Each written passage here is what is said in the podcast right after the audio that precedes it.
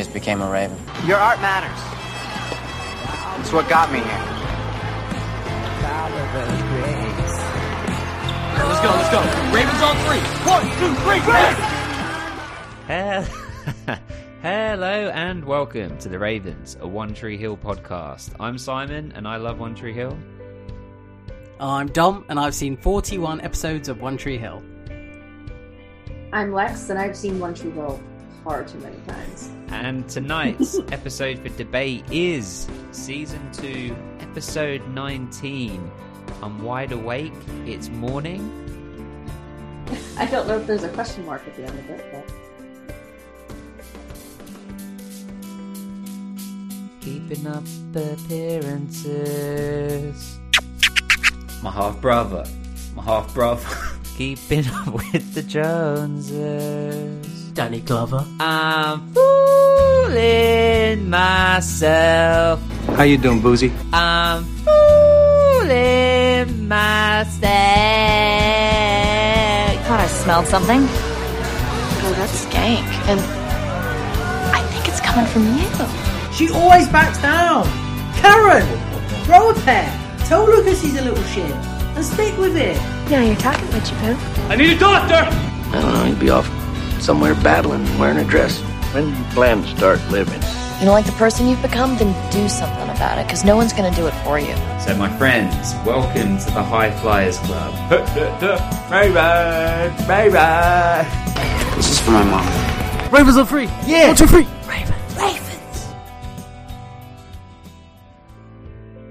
Start your engines. Nate's Uncle Cooper's in town and decides to cheer Nate up by taking him and Lucas out for some professional driving lessons. The fun, however, comes to a crashing stop after a tragic left turn, or was it a right? So, hello and welcome to the Ravens, a One Tree Hill podcast, where it is always 10:30 at night. So it's time to grab the snacks from the sweet cupboard, move on upstairs and settle in. As tonight's episode for debate is season two, episode 19. I'm wide awake. It's morning. Dom, we are here but we are not alone. But before we get to that, because I always do this to you, Dom, I, I leave you in the corner. I'm coming to you first, my man. Dom, how are you, my man? I'm, I'm very well. Very well, thank you. It's it's so nice to be back. I feel like we haven't actually done a podcast for, it feels like months, but it is a long time. It is a very long time. And the watch alongs as well. We've missed missed a few of those. You know, I, I wasn't available, you weren't available. Now we're both available. It's wonderful. We're back like we never left, but it's but we're full throttle into a wall, if you know what I'm saying, Nathan style. Speaking of people that go full throttle with podcasts, Lex and Matt's Excellent Adventure, The River Court, a One Tree Hill podcast. Potentially, you could argue helped spawn and inspire this podcast.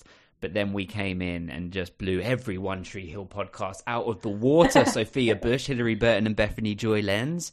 How dare you step onto our turf? This is where we live. This is where we die. I I'll die behind this mic before I go number two. I'm joking.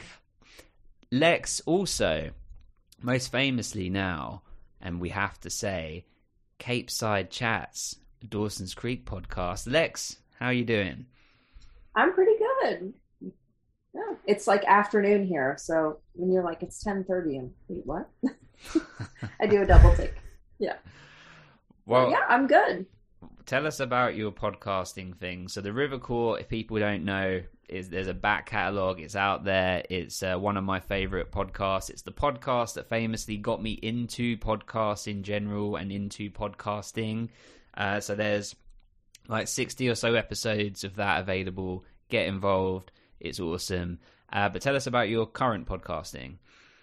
So my current podcast, uh, well, one of my current podcasts, my main weekly one is Lex and Matt's Excellent Adventure, which is a podcast where we discuss pop culture things, as Simon is plugging right now, uh, like pop culture news and what's going on in our lives. I discuss that with my best friend Matt Peters. So that's my one current podcast. My second current podcast, I actually host with Simon, which is a mini series uh, covering Dawson's Creek. So we're get, we're in season two now of that. And which is is it's like a different structure. So that's Yes. one ep- one episode per season, and it's spawning new mini series that we're hosting on our channel. So Dom is is the man that's promoting this at the moment online, but the Mighty Ravens movies, TV, props, and conversations is our second channel that is housing all of our other podcasts. So the Mighty Nineties, which is your favorite. Your favorite, our favorite, everyone's favorite movies from the 90s. Mm. And we have Mad Props looking at people's props, conversation with how we would have written it, Capeside Chats, the Dawson's Creek podcast is is home over there, and Beyond Farpoint, Dom, is also going to take this similar structure, right? Tell us about that. Yeah, we're gonna do every an episode for each season. So I I am I'm on season four, so I'm I'm like well caught up. Mhm. But Simon is is really gonna go for it and is gonna plow through season one. And we have a plan to introduce my friend Lee, who is uh, my Star Trek oracle, and uh, and get an episode of each season done. So uh, the the project hasn't been you know fully kicked to the curb. It's going to be reignited, but in a slightly different format, which I'm really excited about. What I am now thinking is I should do a podcast with Matt. Mm. Yes. he Yes. likes doesn't he like I was Star gonna Trek, say doesn't he, he? he he does like Star Trek, so maybe he could do an episode of that or something. I don't know. He he loves Star Trek. Yeah, I'll uh, I'll reach out at some point. Yeah. And, uh, yeah, and see what we can get on the drawing board at least. Yeah. definitely. we we need to at some point do like the I was thinking about this the other day. So how we would have written it is uh, is a new uh, show that we've we've done two episodes of, but. Uh, something that Dom and I loved when we were growing up, and I, Lex, I know that you do as well from you know seeing things on like on your Instagram and stuff. But the Teenage Mutant Ninja Turtles, and I know that Ryan, uh, who Yeah. co-hosted uh, the River Court with you, has Turtle Soup, which is a Teenage Mutant Ninja Turtles podcast. I was thinking we could do a how we would have written it, like you know the Michael Bay turtle movies that they messed up, like like the Mhm. modern version. We could we could pitch our own, and then we could uh, you know bring in bring in Ryan for that if he was interested in his his ho- his co-host on from Turtle Soup as well, Eric, and yeah. Eric and you Lex, um, and then if we could come up with an idea where we could bring Liz and Michelle in as well. That'd be awesome. We need to find what would that be. There needs to be something that we could all have a. I don't you know. I those boys are really into the Teenage Mutant Ninja Turtles, and I'm like, cool. like I'm kind of on the side, like, yeah, this is a boy thing. Okay, like I've been on the show a few times, but I'm, I'm like, wow, okay, they're super into this. I've already got an answer for how I would rewrite the Teenage Mutant Ninja Turtle films, the Michael Bay ones. It's uh, edit out the turtles, chuck in some Transformers, and leave the turtles the what fuck alone. Thank you very much. Let's move Shots on. Shots fired. I, I don't know. That has my vote. I why I my favorite iteration is the 1990 version where it's like in like the uh, you know people in in suits. They need to bring that back like CGI. My wife and I were watching Aquaman the other night for the first time. is is on Netflix here, and it was good. We were enjoying it, but then it's just like, but these aren't real sharks. These aren't real seahorses. R- build an actual massive seahorse dragon and make someone ride it underwater. Like, let me know some effort went into this. Yeah, okay, there was effort, green screen and motion capture, but come on. Come on, someone build something. Get J- the Jim Henson Company involved and I- let's build some shit. I, I don't disagree with that. I like what Star Wars, the recent Star Wars films have done, which is like the mixture of the two. And I know Jurassic Park was the first one to do that, where they they mixed real with CGI. Um, I think that's the best of both worlds, personally. I actually have uh, words to say. I forgot to mention this last time I spoke to you, Lex, but I was listening to one of your episodes the other day of Lex and Matt, and Matt was taking shots at Jurassic Park. Dom, Hmm. what the fuck? And you want to do a podcast with this man, Dom? How dare you? What what what kind of shots? I, that's what I don't. I don't episode yet. remember. I literally. I think I forget our podcast as soon as we finish recording. Like I'm just like that's done. Bye. He was saying that it was. uh I think it was a bit of a stupid idea in terms of like a. oh story, yes. like the script. Yeah, yeah. And I was like yelling at him. I do remember this now. Yeah, because I was just like, really, really, you're gonna come after Jurassic Park? I wasn't happy with it at all. Maybe my podcast with him is just titled "How Matt Was Wrong This Week." he would love that. Yeah. As it I like say, that. do I not do that? Actually, yeah, that's pretty. That's pretty much it. Was. Yeah. I won't take that idea. Well, let's let's move into some some One Tree Hill things. So, uh, firstly, Lex, you like to join us on episodes with um, people in hospital, right? Yeah. I mean, but that happens a lot on the show. so, I I mean, yeah. We've got It's you've got- really all like a ruse to talk about the American healthcare system and how terrible it is. That's that's my ultimate goal here. Yeah. I I think last time we were we were crowdfunding, crowdsourcing, if just in case you needed Yeah. any sort of procedure Yeah. to get you uh, either over here for it or Yeah. or better better better healthcare over there. That is still the case in America. Yeah. Yeah, unfortunately. Yeah. Well, uh, so the last episode you joined us on was I Shall Believe, which I think was episode 14 of season one. I could be wrong, but I'm, I'm that was when Lucas was right. in the hospital, right? Like Mm, in the fro- coma. Thing, from a car whatever. from a car crash, right? Yep. So we got that was one brother. Now you come back to finish off the other brother. So, This is actually like a gritty Cars reboot. Like they're just like they're sentient and trying to kill Lucas and Nathan. Yeah. and Oh my god, that that's a better how we would have written. it. I love that. Yeah. That's so good. Cars, if they were evil. And Dom, we didn't get to watch this one live with you, which was uh, the first, you know, in a long time. So I didn't actually get to see your reaction. So I'm interested.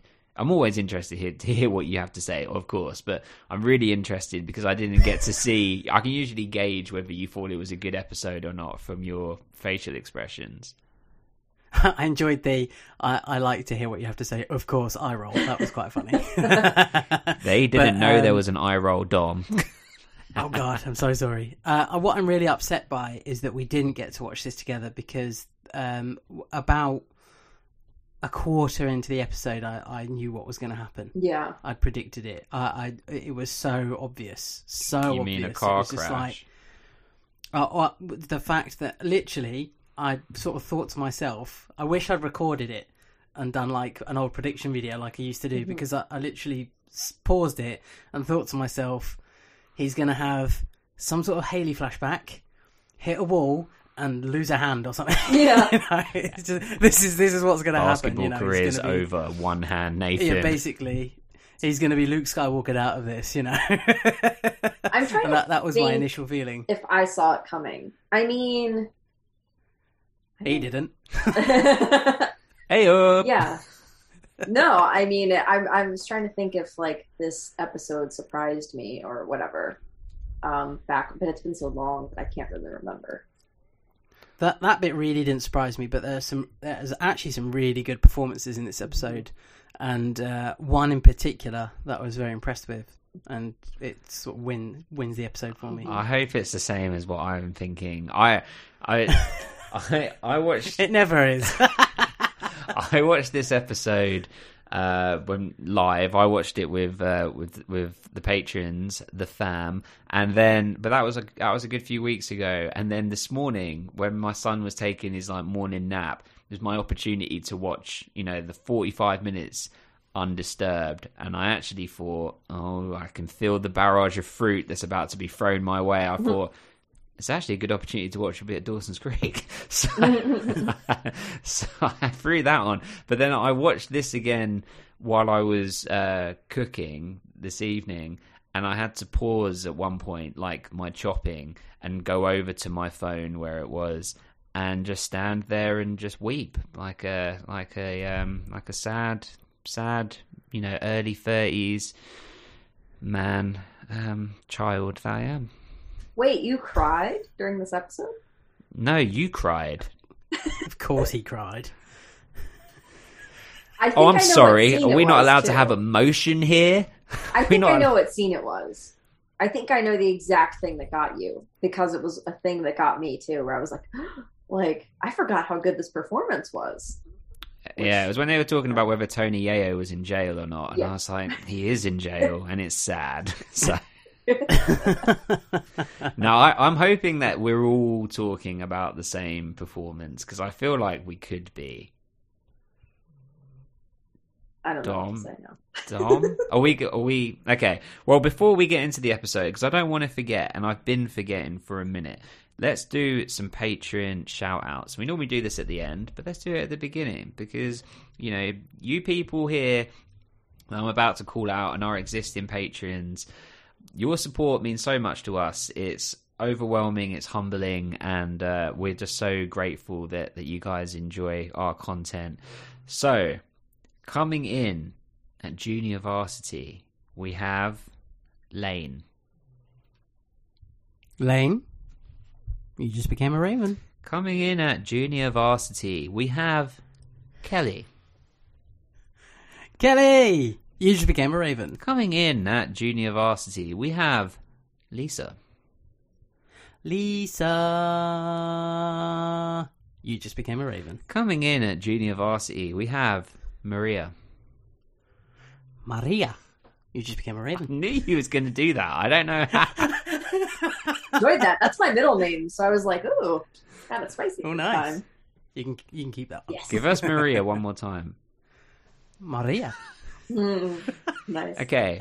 Now, coming in at junior varsity, Amaya. But before you do this, Dom, we need to have words. Amaya, if you're listening, you joined the Patreon. Appreciate it. Thank you. Grateful. Um, and then a few hours later, you left the Patreon. No problem. We understand. Maybe you listened to what you needed to listen to and then you went. Then we dropped something else, and then hey, guess what? You joined the Patreon again. And then a couple of hours later, you left again. Now, I'm unsure of your motives. Dom? Comments? I mean, I suppose you didn't expect me to call out stuff Is like she this not on a the podcast. patron right now? Is she currently a patron? No, she cancelled again. Why are you giving her a shout out? Well, we're not. We're questioning her motives right now on the podcast. Oh my god. This is slightly different to a shout out. This is a call out. We're calling you out. We want to find out what the hell is going on. Okay. Look, well, this isn't my podcast, so I can can join in and be like, "That's fucked up." That's that's that I can I can say that right. That's fucked up. Yeah. Of At course. least, God. Okay. Here's my stance on this, real quick. Soapbox. Okay. Um, stay on it for one month. Pay once. Pay five dollars, whatever your your tier is. Two. Two dollars. Pay two freaking dollars, and then you can download your stuff and then leave. Give two dollars. Come on, don't do that. That sucks. So, Dom, does she get a shout out? Maybe she should get it twice because she joined twice. Or is that not how that works? She gets uh you just became a That's it. We want to hear from you, Amaya. Please, we want to know. Look, maybe there's an issue. Maybe something went wrong. Maybe it was a banking thing. We're not in it for the money. We're in it for the Well, love. the once is is not like a big deal. It's the twice that makes me go. "Hmm, I don't know. Yeah, on the day that we release something as well, the Mhm. Patreon. Yeah, Well, well. that's suspicious. What I need to do is put a little surprise one out. Put like a surprise Patreon thing up that's just for her. I'm like, we got you. Well, If you're reading this, yeah. well, we've got we've got more. We've got a few more coming in at Hall of Fame. Katie Katie, you just became a raven. also coming in at Hall of Fame. Haley. Haley.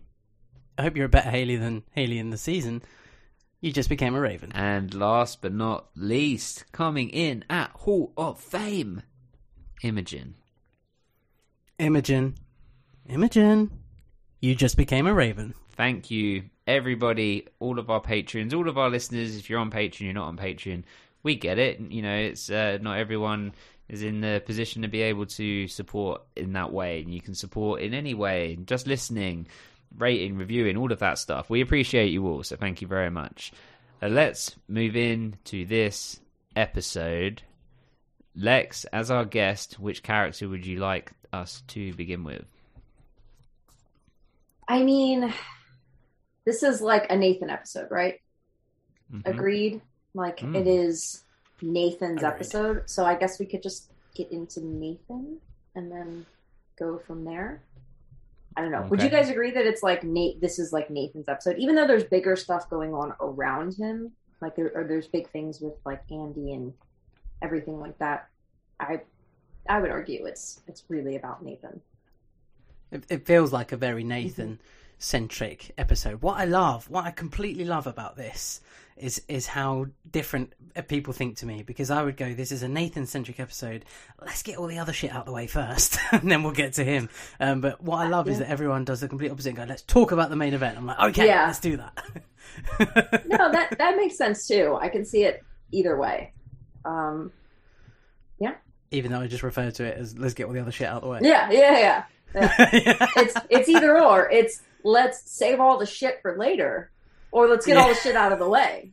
Yeah, yeah. nice. Same difference. It's a good good viewpoint. Some of that other shit is so good in this episode. This is a So good episode. I forgot what episode it was. I have messaged Simon like three times over the course of a couple weeks, being like, "Hey, hey, what's the name of the episode again?" I forced just watched it this morning. I didn't. I picked this, but I couldn't remember which one I picked. Like I had gone through the list, and because you were saying, "Hey, I want you on for season two, which I appreciate. Thanks for having me on, guys. And uh, then I was like, "Oh, this I like this episode a lot." I think I probably picked it for Um, the music alone. Uh, I thought you picked it because you're a big NASCAR fan. My brother is a huge NASCAR fan. and when I was visiting him uh, a couple weeks ago, him and his family, um, he was like turning on NASCAR at night. And I was like, I just. And it's bad because I'm like crashing to the wall. Like, like that's, that's the most interesting thing, right? Like they did the most interesting thing that the guys going in circles can do on One Tree Hill.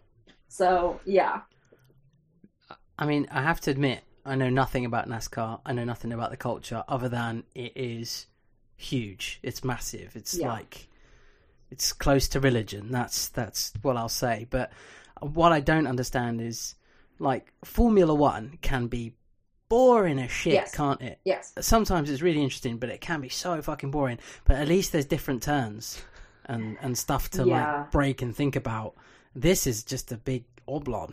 yeah there are different around. I don't- there are different um like venues that they race in or whatever that i guess i, I don't know I, I agree with you that formula one is more interesting to watch Is but but still boring as shit. Right. is is I mean, forgive me if I'm wrong, but from like pop culture and things that I've seen, is NASCAR not sort of just like hillbilly NBA?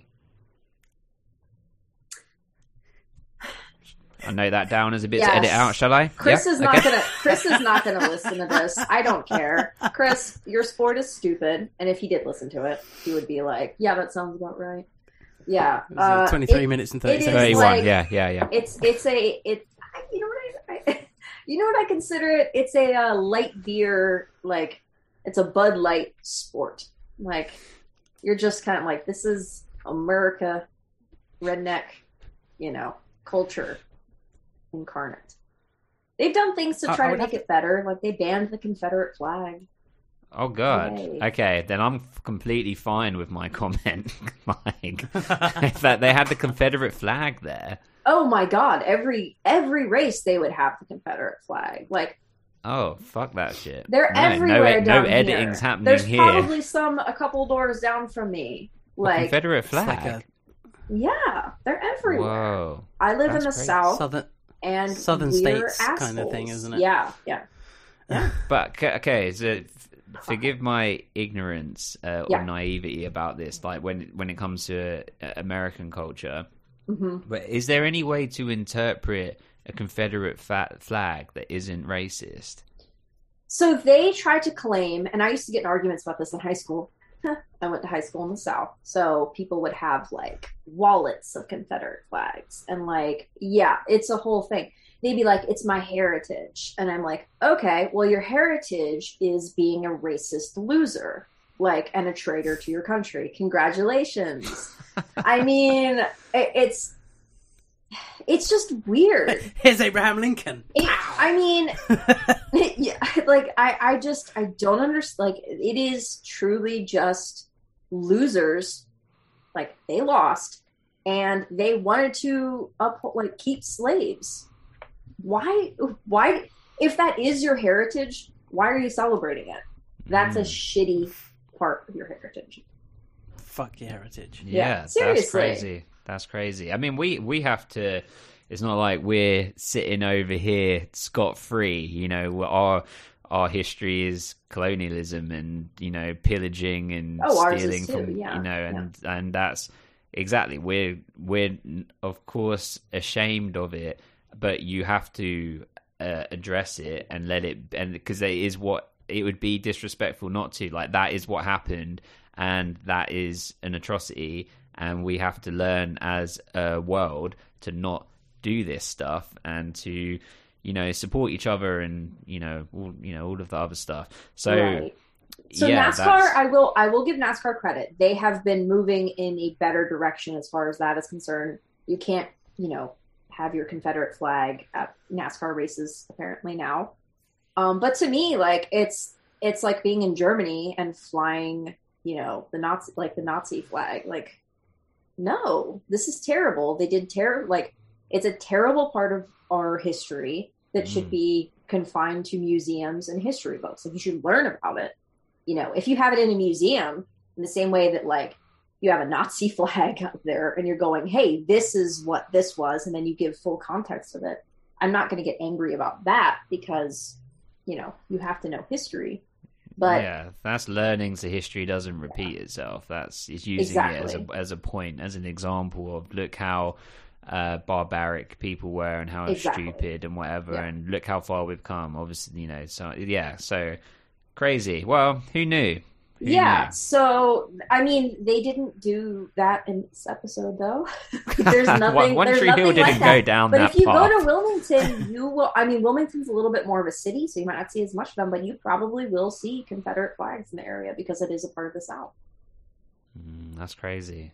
Racing as well, like racing is a big deal. So I, I'm actually glad that they incorporated this because if you go into the Carolinas, like there are a lot of racing fans, just like there are a lot of basketball fans, football fans. You know, like it's a very American thing. At least like NASCAR is it a very American thing, like our basketball, you know, everything like that. I'm gonna I'm gonna put positivity out there right now, and I'm gonna say by 2025 when we visit and we're doing our you, you know mass podcast journey through Wilmington, you'll be there, Lex. Yes, of course. Uh, that that won't be a thing. We can walk around anywhere in Carolina, and there won't be Confederate flags, Yeah. and there won't be scumbag assholes. Well, you know, putting it out there now. If anyone can fix racism, it's the three white people here right now discussing it. yes. we fixed it, guys. We did it. does does my Hispanic heritage help yeah. Oh, that's right. I'm sorry, Tom. There we go. I'm sorry to rope you in with us. We're terrible. Yes, like, no, I don't you. claim it. I do not claim it. Let's move away from these two as quickly as possible. I I hate being white. I wow. I really do. I really do. I mean, I've got my I've got my own whole thing with it. I mean, we spoke about it. Uh, uh, well, not about my hatred of my own race, but um, we spoke about it in terms of uh, when I gave the medal back. You know, and, and Yeah. what that represented. That was a the great Empire discussion, by the way. I loved that. Oh, thank you. I I think I'm I'm hoping that wasn't around the time. There was a there was a time near that sort of time period where people were like, "Could you just talk a bit more about One Tree Hill? Could you just get into it a little bit quicker?" I'm hoping that that was Sorry, guys.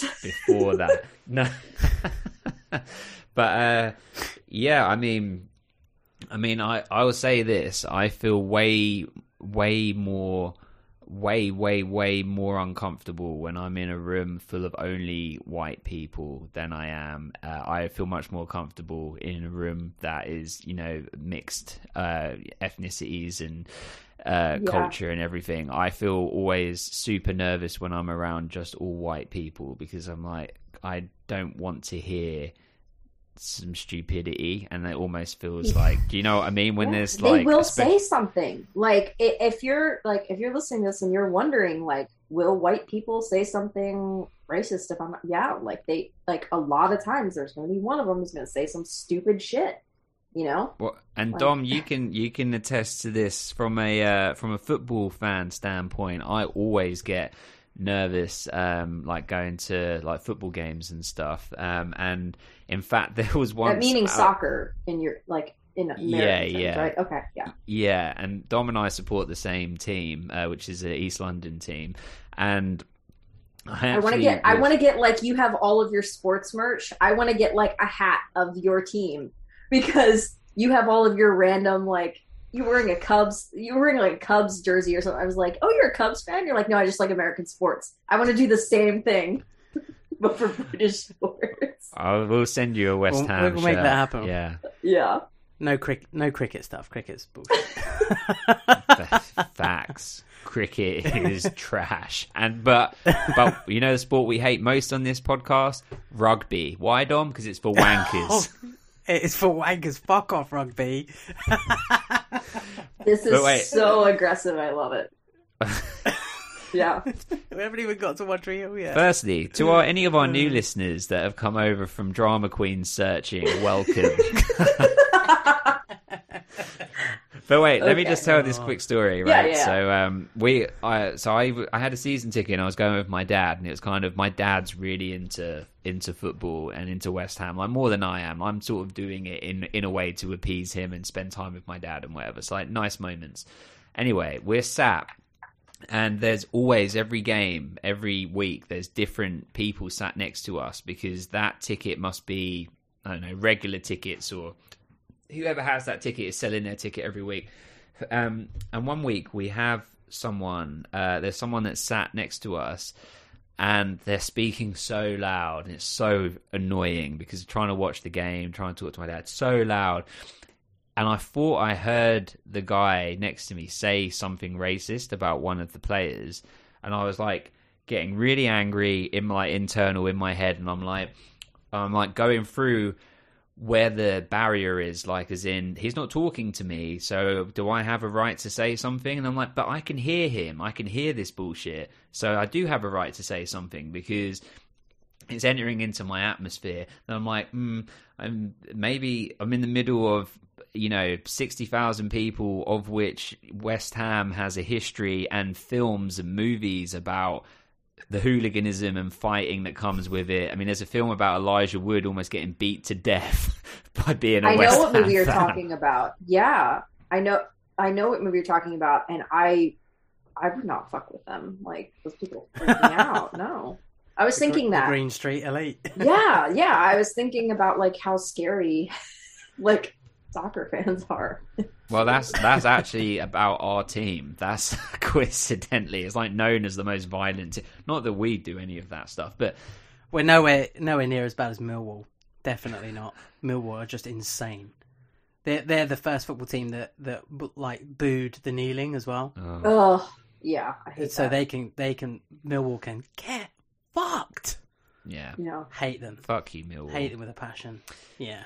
Fuck you, Millwall. Well, so but but I'm thinking, well, I was like, ah, fuck it, I'm just gonna say something. I'm just gonna politely be like, hey man, if you're gonna say this stuff, can you just just say it somewhere else, or just save it till you're not around me at least, or around whatever, whatever. Um, and then my dad passes me the program, right? The program's like you know that that gives you all the data, the information about who's playing in the teams and whatever. And I look, and the word that I thought they were saying that I thought was like a racist slur was the name of one of the players on the other team. They were just talking about the player. So I just I could have had this whole thing berating someone and I would have just been completely in the wrong because I just was mishearing. So it was That would have made the story so much funnier, though. Like if you got your ass beat because Lex just wants to see you with a bloody nose. I didn't, I didn't say I want to. I'm just saying it'd be really funny if like it was over a, a misunderstanding in a sitcom way. Like yeah. that sounds like a That'd quite sitcom story, you know? Yeah. Just just on that though, we we although yes, we are mm. famed for having some rough players, uh, rough players, rough fans, hooliganism, the stupid films that, that that Elijah Wood was in, and so on and so forth. But our team is based in the most culturally diverse area of London possible. Cool. The- the- it's, it's there's there's no way of there- there's nowhere else in London that is that is as, as diverse as as as East London and kind of the Stratford area. So It's true, and I've never had will- any issues. point that out. Yeah, and I've, and I mean that was, I mean I was misunderstanding that anyway, and I went to two seasons of games and never heard anything. And in the UK league, in the Premiership, there's a lot of there's a lot of bullshit racism that uh, fans like shout to players and all this stuff, and there's all of this uh, these campaigns about it at the moment, um, and it's like a real problem. And to be fair to West Ham, I've never heard anything. I mean, have you ever heard anything, Dom, when you've been to games? no, no, never, never. It's always been it's always been fun. It's it's normally like funny, stupid stuff that gets shouted out. Yeah. Yeah. Like there's someone that, that, that has a bottle of tonic water and he shouts about this bottle of tonic water. It makes no sense. it, it has it has absolutely no place in football, but he does it every time he's there because he's just this crazy guy. But it's quite entertaining. Excellent. Well, yeah. Sorry. Let's go into One Tree Hill. So No, it, I mean, like we're just talking. We were talking about like NASCAR being a thing. So, yeah, I was happy that they incorporated that into the show. Coop, uh, Cooper has been on before, right? no, No? this is Nope. his introduction. Okay, that's My first note that I wrote was, "Who is this Coop?" it's Deb's What- Deb's brother, younger brother. Talk, talk to us about it, Dom. So that's the opening scene, right? Is Mhm. he's somehow in Nathan's apartment cooking him breakfast? I think he's like it's like he's broken in because Nathan sort of appears out of his bedroom slash shower and is like, "What are you doing here, Coop?"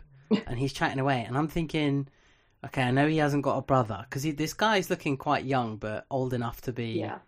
like a friend or some kind of mentor in some way, and I'm, I was trying to place him desperately, and then it wasn't until he says something about being his uncle.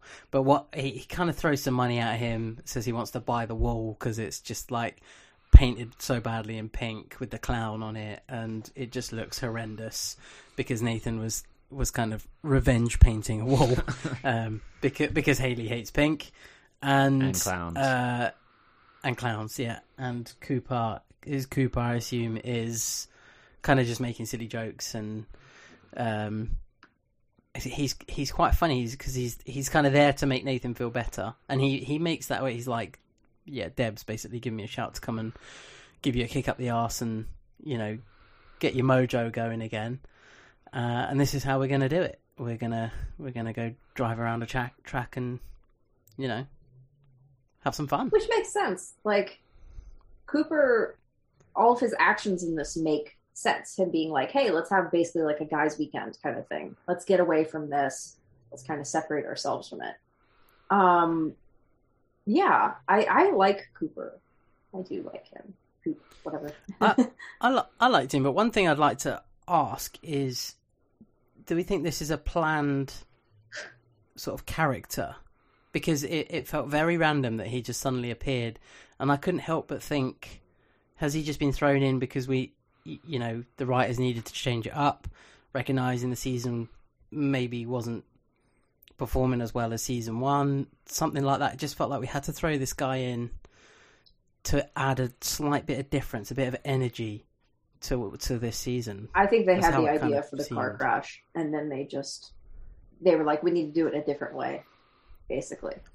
That that would be Because my there's prediction. has there ever been a mention of him before? I don't remember him ever being mentioned, and then all of a sudden he arrives. You know that I that that happens. That's fine, but it just felt a bit strange to me. I, I see what you're saying, Dom. I mean, I see what you're both saying. I see what you mean, Dom, in that it does feel a little bit like just how do we how do we fix this? How do we inject something and uh, and in he comes, and it's kind of a convenient. It's kind of something they do in EastEnders, which is a soap opera here that we've mentioned a few times on this podcast now, where all of a sudden there's a new family that enters the square and the square's like where they live like tree hill and it's like oh well it's bloody blah's cousin's brother's sister of course we all know them but they've never been mentioned and there's like seven new characters I've got a perfect example. You know, you know Sonia. of course Everybody knows Sonia in EastEnders. You know, she plays a trumpet, or used to. That's Um, not an innuendo. Her dad, her dad, her dad has appeared in it, Has and she's never had. She always had Alan. Do you remember Alan, the black dude that used to look after yeah her? yeah That that was that was always to me. That was always her dad. yeah Uh, I never, never, never really thought anything other than that was her dad. But then this this guy turns up thirty years later and is like, "What, Sonia? I'm your dad." it's just like, who the fuck is this guy? And has, has he then turned up and been like and here's my wife and kids and there's like six new characters that come with him Not yet. At the moment, it's it's still just him. But apparently, he knows everyone, even though he's never been. It's all very strange. It's all very weird. But yeah, it's just a random introduction of a of a Yeah. character to change the plot slightly. Yeah, I don't think Coop was planned much. Like maybe an episode or two back, but I don't. I don't know. And maybe they got access to like NASCAR stuff, and they wanted to find a way to incorporate that into the show too. I don't. I don't know the full context of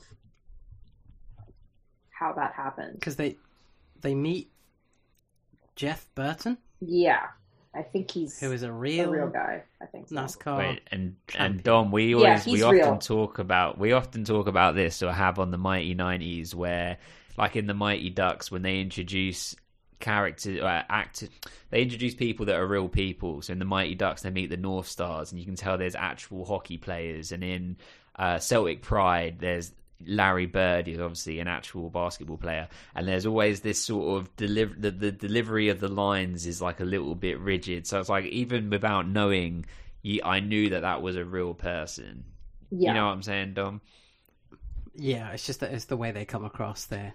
Yeah, that rigidity and well, I'll be seeing you soon, and kind of walk off. Yeah. that's kind of it. Yeah. yeah, he's a real racer. Um, and I just double checked that in the trivia because I was a little bit. nice. I was like, Well, Dom, this is a good, maybe a good point to just throw in here.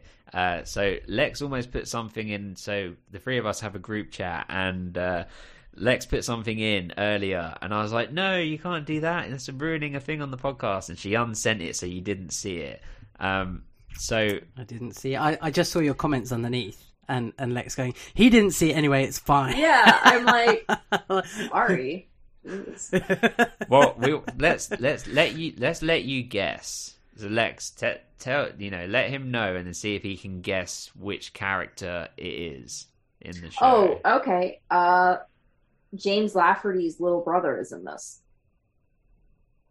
Oh, is it going to be the kid that plays? Is it Tony's brother? Is that name? Daytona's Daytona. brother? Yeah. Whatever, whatever his name was. Yep. Is that James Lafferty's real Yep. brother?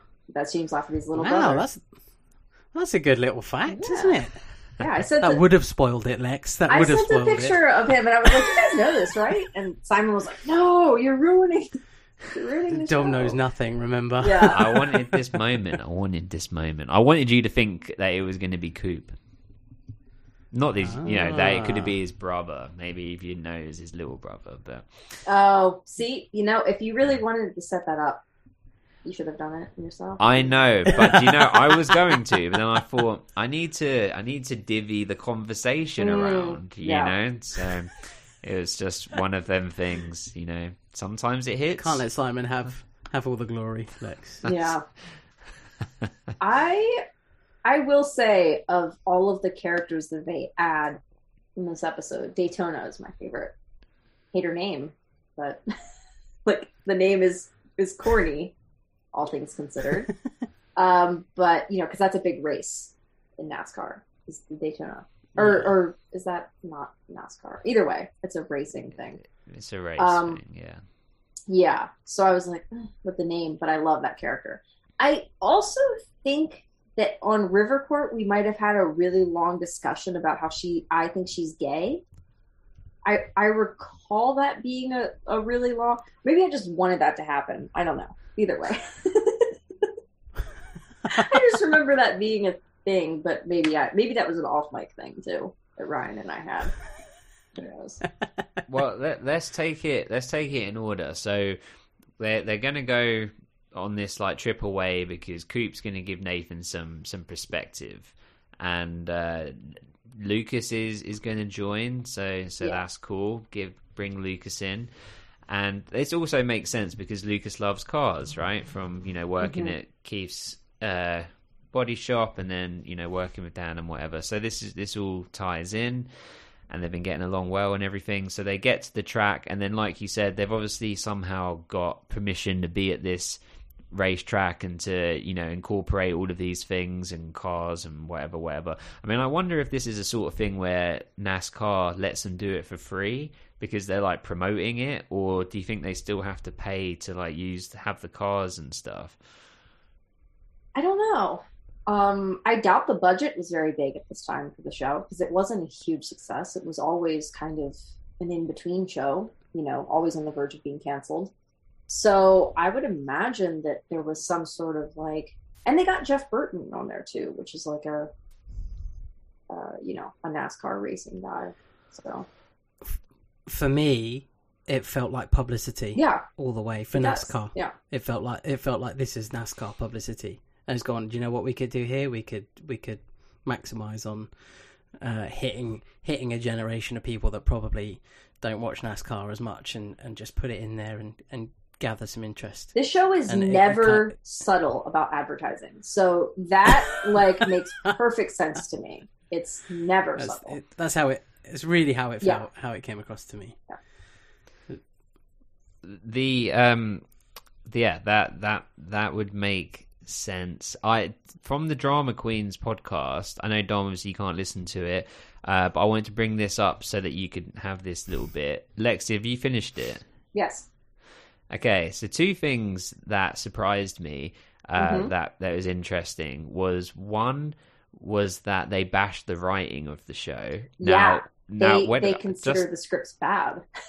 yeah. Now, just to throw out there, I mean, obviously they that could be because you know Mark Schwahn is a complete c word and a complete douche, and we say Mhm. this over and over again. He's the scum of the earth.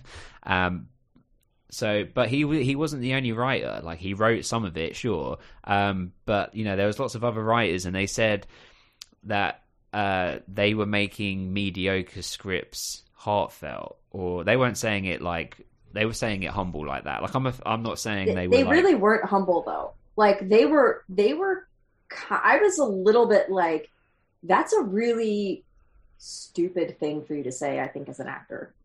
I was surprised by them being that way because they did they were basically saying that like the script sucks and we're making it good. And I'm like, "Really? You're going to say that because that seems like a bad idea. Like that would piss off a lot of writers. You know that episode in Friends where Joey says he writes some of his own lines and then Yes, they kill his character. yeah. Yeah. Hang on a minute, S- Simon. You've told me before that these three, maybe two out of the three, have appeared in the kind of Hallmark Christmas movies, right? Yeah. And they are notorious for having the shittest writing. So how the f- fuck do they, t- you know, discuss those films that they were in? That's true. You you couldn't compare them to One Tree Hill. One Tree Hill is like far superior to any of those Hallmark films. You know, I, I could write a Hallmark film now in the next six seconds, and it'd be better than Go, half the go, shit that's go. Tell us, tell there. us, tell us. It's Christmas. There's a snowman. Uh, a girl runs into it. It, it. it has a stone inside the, the head of the snowman. She ends up in a coma. She has this uh, crazy Inception kind of dream life about uh, this makeshift husband and this really difficult life, and she kind of wakes up and it's all wonderful again. And the husband There was go. her doctor, and they fall in love. Yeah. All along, all Yeah. along, and they turn. Yeah, they they get married. And what's it called? Um, Stone in the uh, snow. s- snow. Yeah, you beat me to it. I literally say the same thing. I watch it. Okay, we got it. I you, I you'd think watch what it. they were- Excellent. I think what they were Starring imply- Bethany Joy Lenz. Lol. I think what they were implying, and and Hilarie Burton was kind of getting to this, which is it's hard to make crazy things grounded. I think that's what they were trying to say. They said it in a really, really bad way. I think. Mm. I I was think- thinking. I took I took offense myself because I was like, I think the Oh, writing of the show is really good, and like Yeah. you know, I think that we're it's it's got a great I- uh, inception point from the beginning, and then all the way through. I think is good, and it's kind of one of the things that it's known for. I thought is that it deals with some of these things, themes, and whatever well. Yeah, I think they're. act- I I mean, that could piss off a lot of fans. I don't know. I uh, I was like, this is this is slander. Like, like this has you know, this has some great writers and and some people who have gone on to do other things that are great too. I I didn't agree with it. I really didn't. Well, I'd like to put a thank you out there to the drama queens for pissing off all your fans in episode one, and they're coming back to us. So thanks very much. I just I love I do love the writing on this show. I think the word I and we talked about this on River Court. The worst episodes of this show are written by Mark Schwahn. Like he wrote the worst episodes. He came up with a great concept. He is shitty a shitty writer. He came up with a great concept and then better writers took it and then the actors elevated it further. So like if that was their their idea, like yeah, of course, that's your job as a writer or as an actor. You're supposed to take the work and elevate it like that. Otherwise, they would just be writing a novel. But you know, to act like these scripts were were horse shit and you know were like whatever like mm, i i mean i disagree also they're like well you write 22 episodes a season and see what happens. That's really difficult. Very well said. Very well said. yeah. Yeah, so that was one. Um, that was one thing. Point number two. two i'm not going to be on their podcast. They're not going to invite me on their podcast. I'm gonna fuck. You guys fucked up. Shouldn't have said that. There's some good writers on there. I know you're still friends with some of those writers guys. I see you guys talking on twitter and stuff. How do you think they felt huh hilarie burton how do you think she felt when you said that Yeah, yeah, agreed. Um, I mean, I actually can't remember what my second point was, but um, there was something else from Drama Queens that, that they said, but I'll uh, I'll remember at some point, and we'll. Uh, I- irritating song. Irritating. was it about advertising mm, no, I can't remember. Uh, it will come back to me. It will come back. Okay. Yeah, it's it's okay. because yeah um, I, I do think nascar probably was like at the very least this is free publicity and whatever I- I've remembered. I've remembered. Um, Yeah. They they said about how so the, the the the fable goes that the show was almost cancelled all of the time. Now Mhm. that's that's true. We know that to a certain degree. But they said on the podcast that they were um, fed information uh, to keep them sort of like almost grateful to accept whatever they could get, so that they wouldn't band together and negotiate for higher contracts. Like so, they sort of pit you know Bethany Joy Lenz against Hilarie Burton or whatever, and like made sure that they wouldn't let them be together so that they could be like you know like how Friends, yeah uh, the cast of Friends came together and said all six of them said we're not we will only do the next season of the show if we all get paid exactly the same and we all get paid X, and they basically made it so that they couldn't do that. So I think some of it they were manipulating the life of the show to ensure that they weren't able to capitalize off it, which I think Yeah. was, which was crazy. Which you know, in their favor, is really horrible thing for the company to do to them. Yeah i'm glad they're talking about all of that stuff that's very important to talk about because that's messed up the other things that i'm like i don't agree with it like i don't necessarily but i i, I think um not ch- I don't want to say child actors, but I think people involved with teen dramas a lot of times do this. They want to separate themselves from it. But I, mean, I still love this show. Like, I still think it's great. This is an episode that I always think of because I think of the crash. Like I, I think that that's like an iconic image moment of the show. Like Nathan in the car, you know. Um, that and I think of uh, the dancing scene, which we can get to with the the women on the show. But yeah, Yeah. it's it's kind of the right time to put a crash in as well, isn't it? Of the of the Mm. series, I think. And I know that sounds bad, but it kind of feels like every season now is going to have some kind of major disaster towards the end of it. So although we although we had in season one we had the crash and then we had Dan's near death Mhm.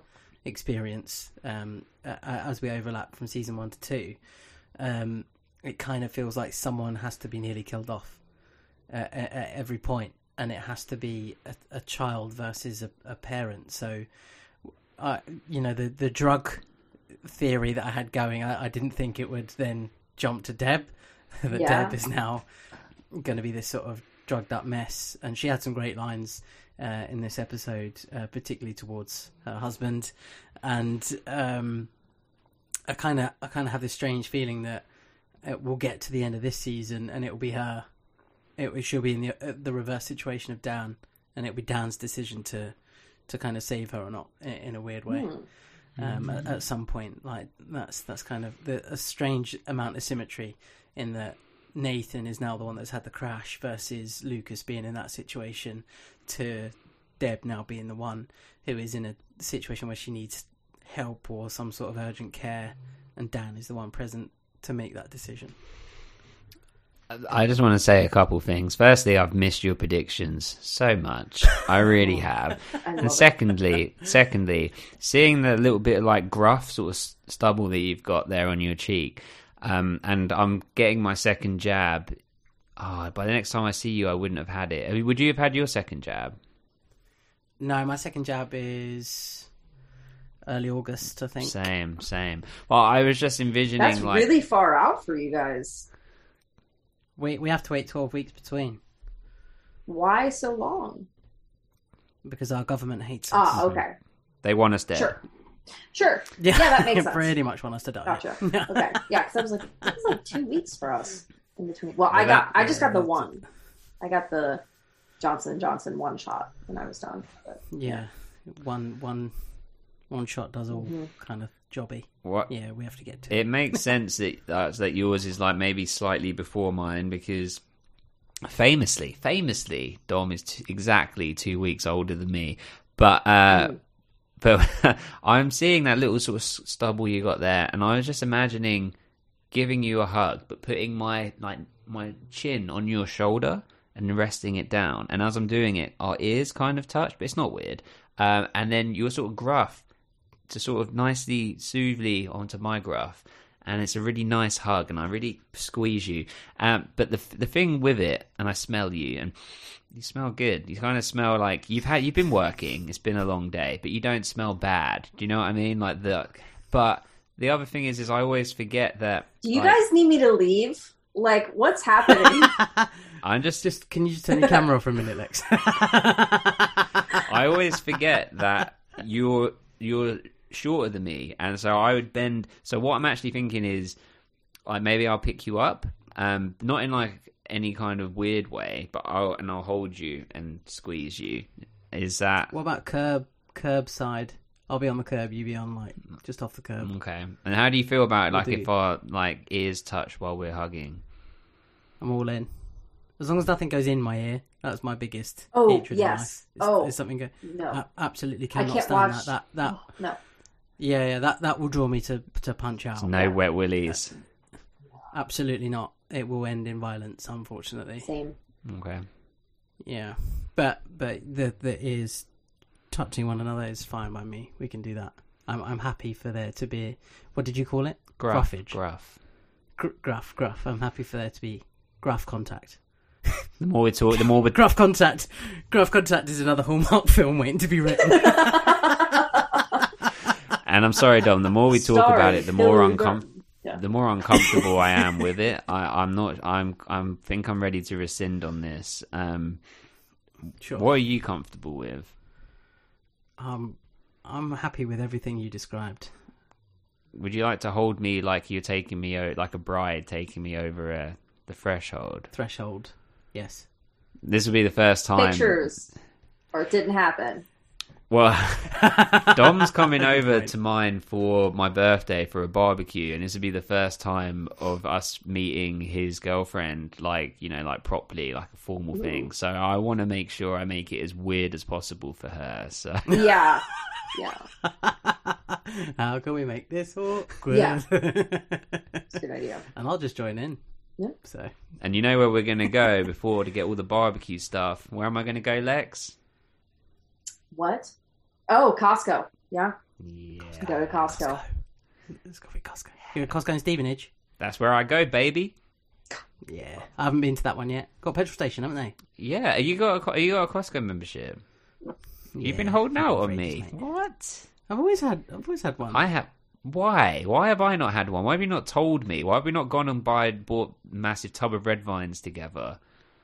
I don't know. I've got like a trade one as well, so I get in like an hour earlier than anyone else. Red, red vines are terrible. Fuck you. Red vines are terrible. Red vines are What? Twizzlers. She said red vines are terrible. like Twizzlers, 600 times. not red Twizzlers vines. are like wet. They're like wet and like. Red vines are like eating plastic. I'd just like to say I don't know the difference between either. I was so- going to send you a West Ham shirt. Now I'm going to send you a turd in an envelope. I will throw anything you send me in the trash because I will assume that it has red vines in it, and that's where they belong. What if I send it? I don't know. I, I still would. I still probably. Maybe I'd open it first. Jury's out. Jury's out on you, Dom. red vine is the delicious licorice. Okay. And it's lovely. We should probably get back to the episode. People are like, "Oh my god." See, this is guys. I'm sorry. I'm on this episode. I'm ADD, ADHD I girl. promise you that they don't come here for one tree. This is what they're here for. People, let us know. Red vine. Actually, if we, I was about to say about a poll, but Dom, this maybe this is a good point to say about the poll that you're you've been running for the Mighty Nineties. Yes, on the Mighty Ravens Instagram page, I made several mistakes in putting a link out to the world, but then uh, uh, my wonderful, lovely friend Lex said, You can't put links there, so I put it in the bio. Uh, and there is a link in the bio for people to pick or to vote what they would like their the next 90s movie that we cover on the Mighty 90s to be. To, to be. Uh, there are quite a lot of votes in there already. Um, but please add to it. The more the merrier. It's open. It's live. I'm going to close it probably maybe Friday. I thought about closing it today, but I might close it Friday so people can get their their votes in. So no one listening to this. Fri- no, no, Friday after this has gone out. Oh, So got you, got oh, you, got Friday you. after this has gone out. Yeah, yeah, yeah. Oh, nice. What and what's currently the winner? What's winning? Titanic. Ish. Marine will be happy. She's she literally whenever I put a post out, she's like Titanic. It's like oh god, okay. But I think I think Titanic's gonna have to be up there. I've got loads to say about Titanic. I've got memories. I have memories. Oh, good. Excellent. Okay. Anyway. so sorry. Back to back to One Tree Hill. Eh, did we ever start with One Tree Hill? I think I mean, we're just NASCAR. talking about Nathan. Like, Right. Okay. Hang on. Right. So we've got to the point where they're at the NASCAR, you know, racetrack. We've met the actual the driver. His name was Jeff Burton. Oh, the Mm. other one or the other one. no, no, no. Him. Yeah, yeah. The famous, the famous driver. Yeah, The real- yeah, Jeff Burton. and uh, we we meet Daytona, we meet uh, Stuart Lafferty, we meet you know these people, and they decide that they're gonna camp out that night, and then they're going to race in the morning. So they're gonna have like a a, a trial run, and then they're actually gonna gonna race. Right? I mean, is there any other bits we need to talk about, or should we talk about the actual race, like before of their little bit? I I like Daytona talking about how Nathan was before basketball when he was just a kid. That was really cool because I think it shows that that person that Haley brought out the best of was always in there. He just needed better influences in his life. Uh, and on that as well, she's she's like the the closest thing we see to Haley in terms of Yeah. you know young lady playing a guitar, singing a song, and it it brings back all these memories, and that's kind of what drives him to, to wander off. But there's there's some great moments with, with Cooper where Cooper's kind of like, well, maybe because you've changed so much, and that you would give up basketball and you would do all this. She doesn't want that. She Mm. wants the driven basketball playing sports star. That's what sh that's what she fell in love Which with. Which is kind of fucked up. And I'm like, hey, Coop, that's why you got divorced. Like, if you can't, if you can't evolve in your relationship and grow, and the person doesn't like you if you're evolving, like, you know, not don't be a pushover about it, of course. But yeah, that's like when he's like, no, you need to be the person that she fell in love with. I'm like, that's that's not how this works. like, you grow I- together. I, actually, I actually thought it was a really, really interesting view because because Nathan has changed and evolved and has tried to be like the best version of Yeah. himself and the, a, a good husband, and she has gone kind of haywire. And what I say haywire, she has kind of left him to it. But it kind and of- it was just like, oh, maybe maybe Cooper's onto something. Maybe, but it also absolves her of responsibility for her own actions and places the blame on Nathan. And that's not right. Like, she did this, she made these choices. Um, if anything, she became more like him. She became more selfish. Like that, that past version of him, he became more like the past version of her, more selfless, which is good for both of them. Honestly, she needed to be a little bit more selfish and he needed to be more selfless but like there's a balance between the two and i yeah so i i don't i don't know i, I i'm coop is immature to me.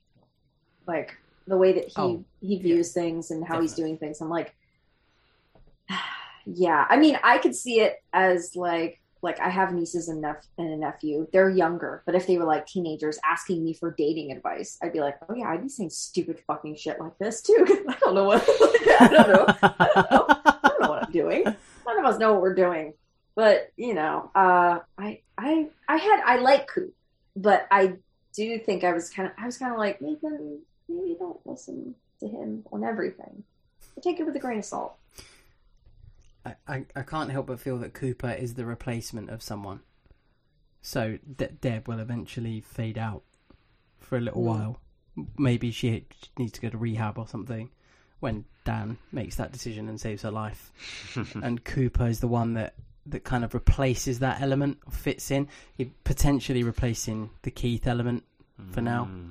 but I'm not sure. There's there's there's an element of him that is that is fitting in somewhere to replace someone else, not to not to be an addition at the moment. At the moment, that's kind of what I feel from him. I like I like that of uh, his like Nathan's Keith. He's Mhm. like Nathan's, Ye- but yeah, yeah. I think that's I like that. That's even just in, from this episode, it's Yeah. kind of like a more extreme version because Keith is very calm. Now that's not advice that Keith would ever say, right? You know, like he's calm and understated, and then Coop is like the opposite. Is very brash and outspoken and flashy and whatever. So I think yeah, that's a cool comparison. We'll see. We'll see what happens. Who knows? I think that we Coop- don't, but you don't. I think Coop giving advice and being like, "Hey, take care of yourself. Like, focus on yourself." Like, that's not bad advice. It's the way that he presented it that you know. It's kind of like, well, maybe you're the reason she left or whatever. And it's like, wait, what? Why are you saying it that way? Maybe you should Hang on a just say, "Hey, bud, like she left, and now you have yourself." And in any relationship, you have to be cool with yourself to be able to be, you know, good with the other person as well. You know, you're one half of this thing. So maybe, you know, like refocus yourself on basketball or whatever. I don't know. Like that that would be good advice. It's the way that he did it where he's like, Well maybe that's why. I'm like, uh, Coop. Do you know what would be interesting, Lex? I just thought of was Yeah. that for you, like, how long ago would you have recorded? Was the River Court was 2013 to 2016, I think, right? It was right that right? before Trump got elected. Yeah, something like that. So yeah. So let so it'd be interesting for you to after you've done this episode to hear what your thoughts were when you did this in like say 2013 2014 Mhm. because like to see how your thoughts and feelings have evolved seven years on you Yeah. know like what because we all change like seven years is a long Yeah. period of time like we we were me I- seven years ago these were completely different people so yeah, like- I was gonna say I would not be aware of any of this. Like any of the things where I'm like, that's not really a good thing to say. So yeah, I'd imagine. but you might also come up with other things that you know a current version Lex wouldn't think of either. So it's Mhm. like be interesting to and Dom. I'm sure in like ten years' time, if we listen back to this, or things that we've said, is like you know, think we're we're always evolving and changing as people, aren't we? So Mhm. yeah. Okay, so we get to the actual race, and uh, I think it shot pretty well. Except um, Sarah said on the live on when we were watching live in the chat that there's sections where it goes to them in the car. I think it's when they're doing the warm up actually the day before when they're talking about G Unit and hip hop and whatever. Uh, that if you look closely, you can actually see the ends of so they're, li- they're looking in the car you can see on the side where the background doesn't quite fit so you can see they're just like in a studio or Yeah. whatever Yeah. Yeah. um but you forgive They're, that they're just having to shake the car a little Yeah. bit and bob about. but when they actually get into the actual race i thought it was shot quite well like the actual like the driving when we we're watching the exterior shots and everything. I mean what what did you guys think of the race? And dom how did you think you said that you thought that he was going to crash right? But did you think he was to it was going to happen the way that it did that he sort of did it to himself? Or did you think it was going to be an accident? Or what did you think? Well, all, all the way along, you have all these jibes and all these moments where Cooper's like, "Oh, you, you know, you you think you can beat me," and he, he gives him the little the, the tap in the rear end, and it, it forces him to drop out and come last or whatever. And there's all those point, but ha- like halfway through, I'm thinking he's going to push it to the limit. They've already said nobody goes up to, to seven on the on the rev counter, and I'm thinking he's going to do that. And my initial, my all my thoughts all the way along were he's going to then think he's then going to think of Haley. You see the fly Yeah. in here? It's coming for me. He's then going to think of Haley. It's going to distract him. He's going to then get one of these nudges, and that's going to spin him out. He's going to hit a wall. So it's going to be partly his fault, partly someone else's fault. And then as they started to come in, I thought, oh, oh, okay, maybe. Maybe I've got this completely wrong there. And then he, he then speeds off past everyone, does his other lap, was like, well, what about number eight? And I'm thinking, oh, this seems a little bit this seems a little bit extreme. Like he wants something to go wrong. It's like he needs that drama in his life, and this is what's gonna pull everyone back to him. This is gonna be his way of getting like moving back home, because it, you know it, it's too difficult for him to say, "I've screwed up. I miss Haley. I'm really struggling on my own. I don't have the money. I can't do this anymore. So I need something drastic to happen for Dan and Deb to care enough to to for them to say no, you have to stay at home, and then me to just be able to exist in that life again. I also think it's going to bring Haley back, and this will restart the Naley campaign. lex comments No, I mean that's What really your good predictions and interesting. Yeah. Um I I that's a really good point because it's kind of like pointing back to, you know, like can these guys express themselves? Can they talk about you know, Nathan's in this really dark place and he's not really talking about it the way that he should be. So that's interesting to be like, oh, I did this physical thing to kind of deal with the emotional aspect. To yeah, to Yeah. offset my mental. Yeah. thing. yeah, yeah, definitely. And and it's Daytona that says it looks like he aimed for the wall. yeah She she meant she mentions it looks intentional. If you look at the the the pattern and the markings of the way he was driving it, it it didn't look like it was an like a complete mm-hmm. accident. But he was thinking about Haley at the time, so you know. Yeah, I think they kind of they're like, we don't, you know, was he trying? Was he not? I mean, that's a good question. What do you guys think? Just chuck him on the same antidepressants as Deb. I'm sure you can find some loose share. pills around. this will sort you out, kid. Yeah. well, I just have to say that the the way that it was shot, it, I thought it was really powerful. Like the uh, the song was worked really yes. well with it. Da, da, da, like man possessed and whatever, but the way that he uh, it sort of goes quiet, doesn't it? At a certain point, I don't know if this is how the actual song goes, it but it goes yeah. sort of quiet, and then you're seeing the flashes of Haley, and it's like doof, doof, doof, and then it like erupts into the the chorus again as he hits into the wall. And One Tree Hill uses music like this so so well. There's uh I've been saying it a few different times, uh, but there's a song in the finale of this season that is my favorite music cue of the entire show. I love it. It's 100% going to be the theme music for season three of our podcast. Uh, do you know which? oh, Obviously, without saying, do you know which I'm one going I'm a talking couple about? because I think Lex? I know, and I'm going a couple episodes ahead because I think I know exactly what you're talking about, but I want to verify it in my brain. Continue, guys. Don't pause for me. I can't wait. I can't wait to see Dom's reaction on the live watch. It's like the music comes. It's so good, but it's this this moment is really amazing as well. And not to get too deep, but Oh, this is not what I Um, was thinking of. Okay, you're gonna have to tell me after. it begins like- begin. It begins with L. Yeah, no, that's that's what I I that was not what I was thinking of. That's interesting. Oh, okay. Yeah, I mean, I didn't think Dom would think an LL Cool J. So, oh no. I'm. Why'd you say it? Oh, mine is the beginning of season three. That's what I was thinking of. Mm-hmm. Not not like the maybe not the top. I don't know. It's hard to pick a top song, but the first song in season three. So that episode, the first and the last song, some of my favorite songs that have ever been on One Tree Hill. It, just in that one episode, and this one as well. Okay. I love the music in this episode. It's so good.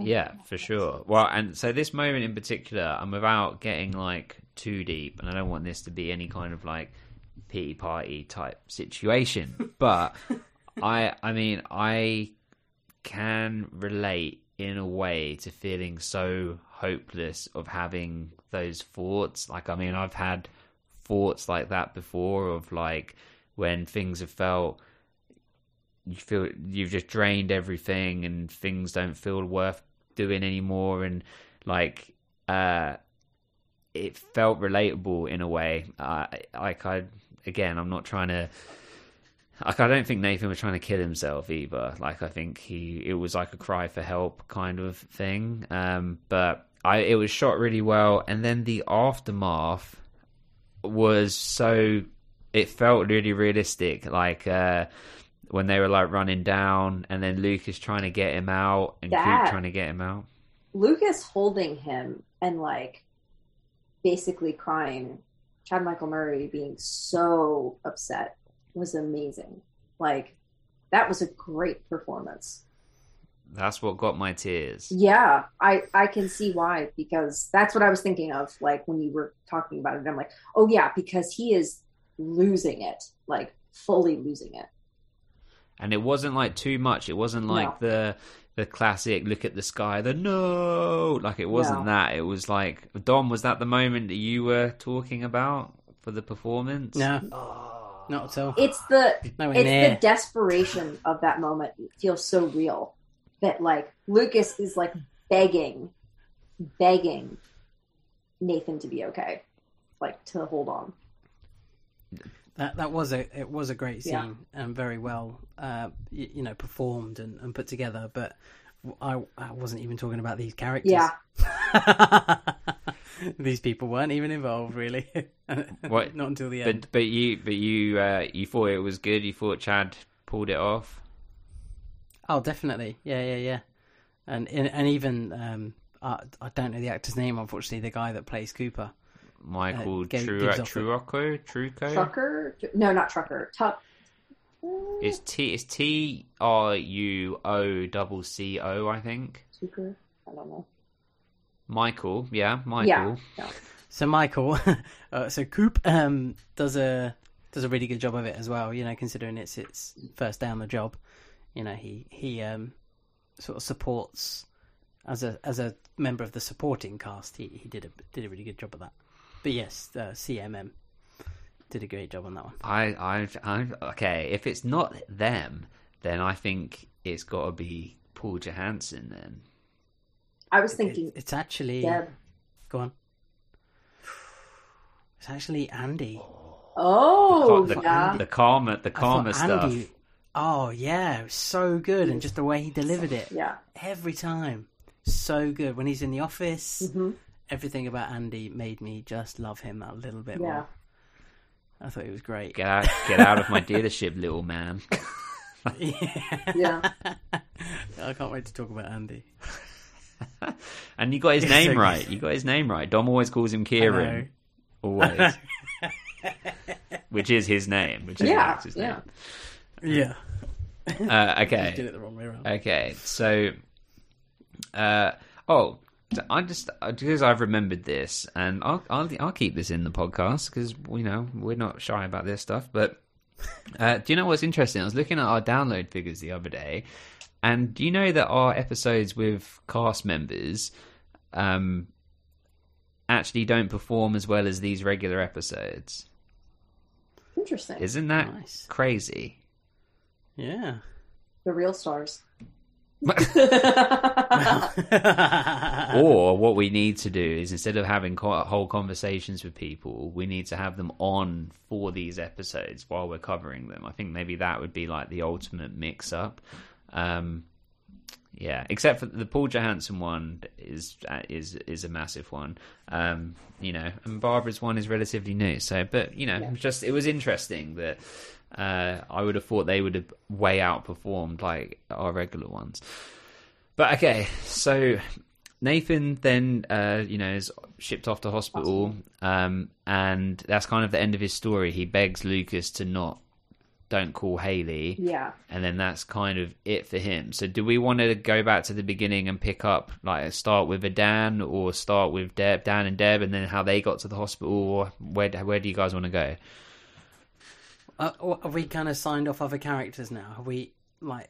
Are we at the end of Lucas's journey there as well? Lucas is really a supporting character in this, right? Like, Yeah, he's very heavily Yeah. mixed in the Nathan story and the racing, uh, and kind of a bit. He he like Chad Michael Murray did like kind of surprised meeting um, Jeff Burton like really well as well, and like oh this is like a NASCAR superstar. It's really exciting. Yeah, I get to to race a car. It all seemed quite fun, but he was yeah just very much. Uh, I'm gonna let James have this episode, and I'll you know. I'll I'll I'll pick it, I'll take over at the end, you know, when I can show a bit of vulnerability in my tears when I'm hugging Sophia Bush. I mean, I'd I'd be vulnerable and crying if I was hugging Sophia Yeah. Bush too. Dom Dom famously loves Sophia Bush. uh, yes, I'm in love with her too. Uh, she's not with me anyway. And she actually she actually came across the most humble on their podcast, I would say. She did. I think she's used to being quoted more. That's what, that's what I will say about that. I think she. I mean, There she's the go. most famous of the cast of this whole show. I would argue. Probably. Maybe Chad Michael What- Murray. I think yeah, maybe it depends on because he Chad had some stuff like you know like uh, Freaky Friday and Cinderella Story Yeah. and some hits. So I think maybe it just depends on the audience. And he was in Riverdale, wasn't he? Like more Mhm. recently, and so yeah, I'd say they're probably like equal, aren't they? Yeah. Equal measures. But like, they're the most famous ones of the cast. for Yeah. sure. For sure, for sure. Well, yeah. So sorry, Dom. So we were saying that's that's like Chad sort of tied off. Um, Coop gets Da- Da- Daytona, Coop, and um, who else? The brother, James Lafferty's brother, yeah, he's and kind of Daytona's brother. he's kind of just gone. Coop gets pushed a little bit by by Dan, but we can talk about that when we cover Dan and Andy. And there's there's Daytona's dad. Oh yeah, I can't remember his name. yeah, Mister Daytona, sure, Yeah. him. Mis- Yeah, We can we can kind give of your da- give your daughter a crap name, guy. well give, give us your uh, Nathan prediction. He's had a blood I done- transfusion. Well, you kind of done that, yeah. Okay. I think I've done all my, my predictions for Nathan. You know, we we on on discovering uh, Nathan's you know need for blood. We discovered Deb's.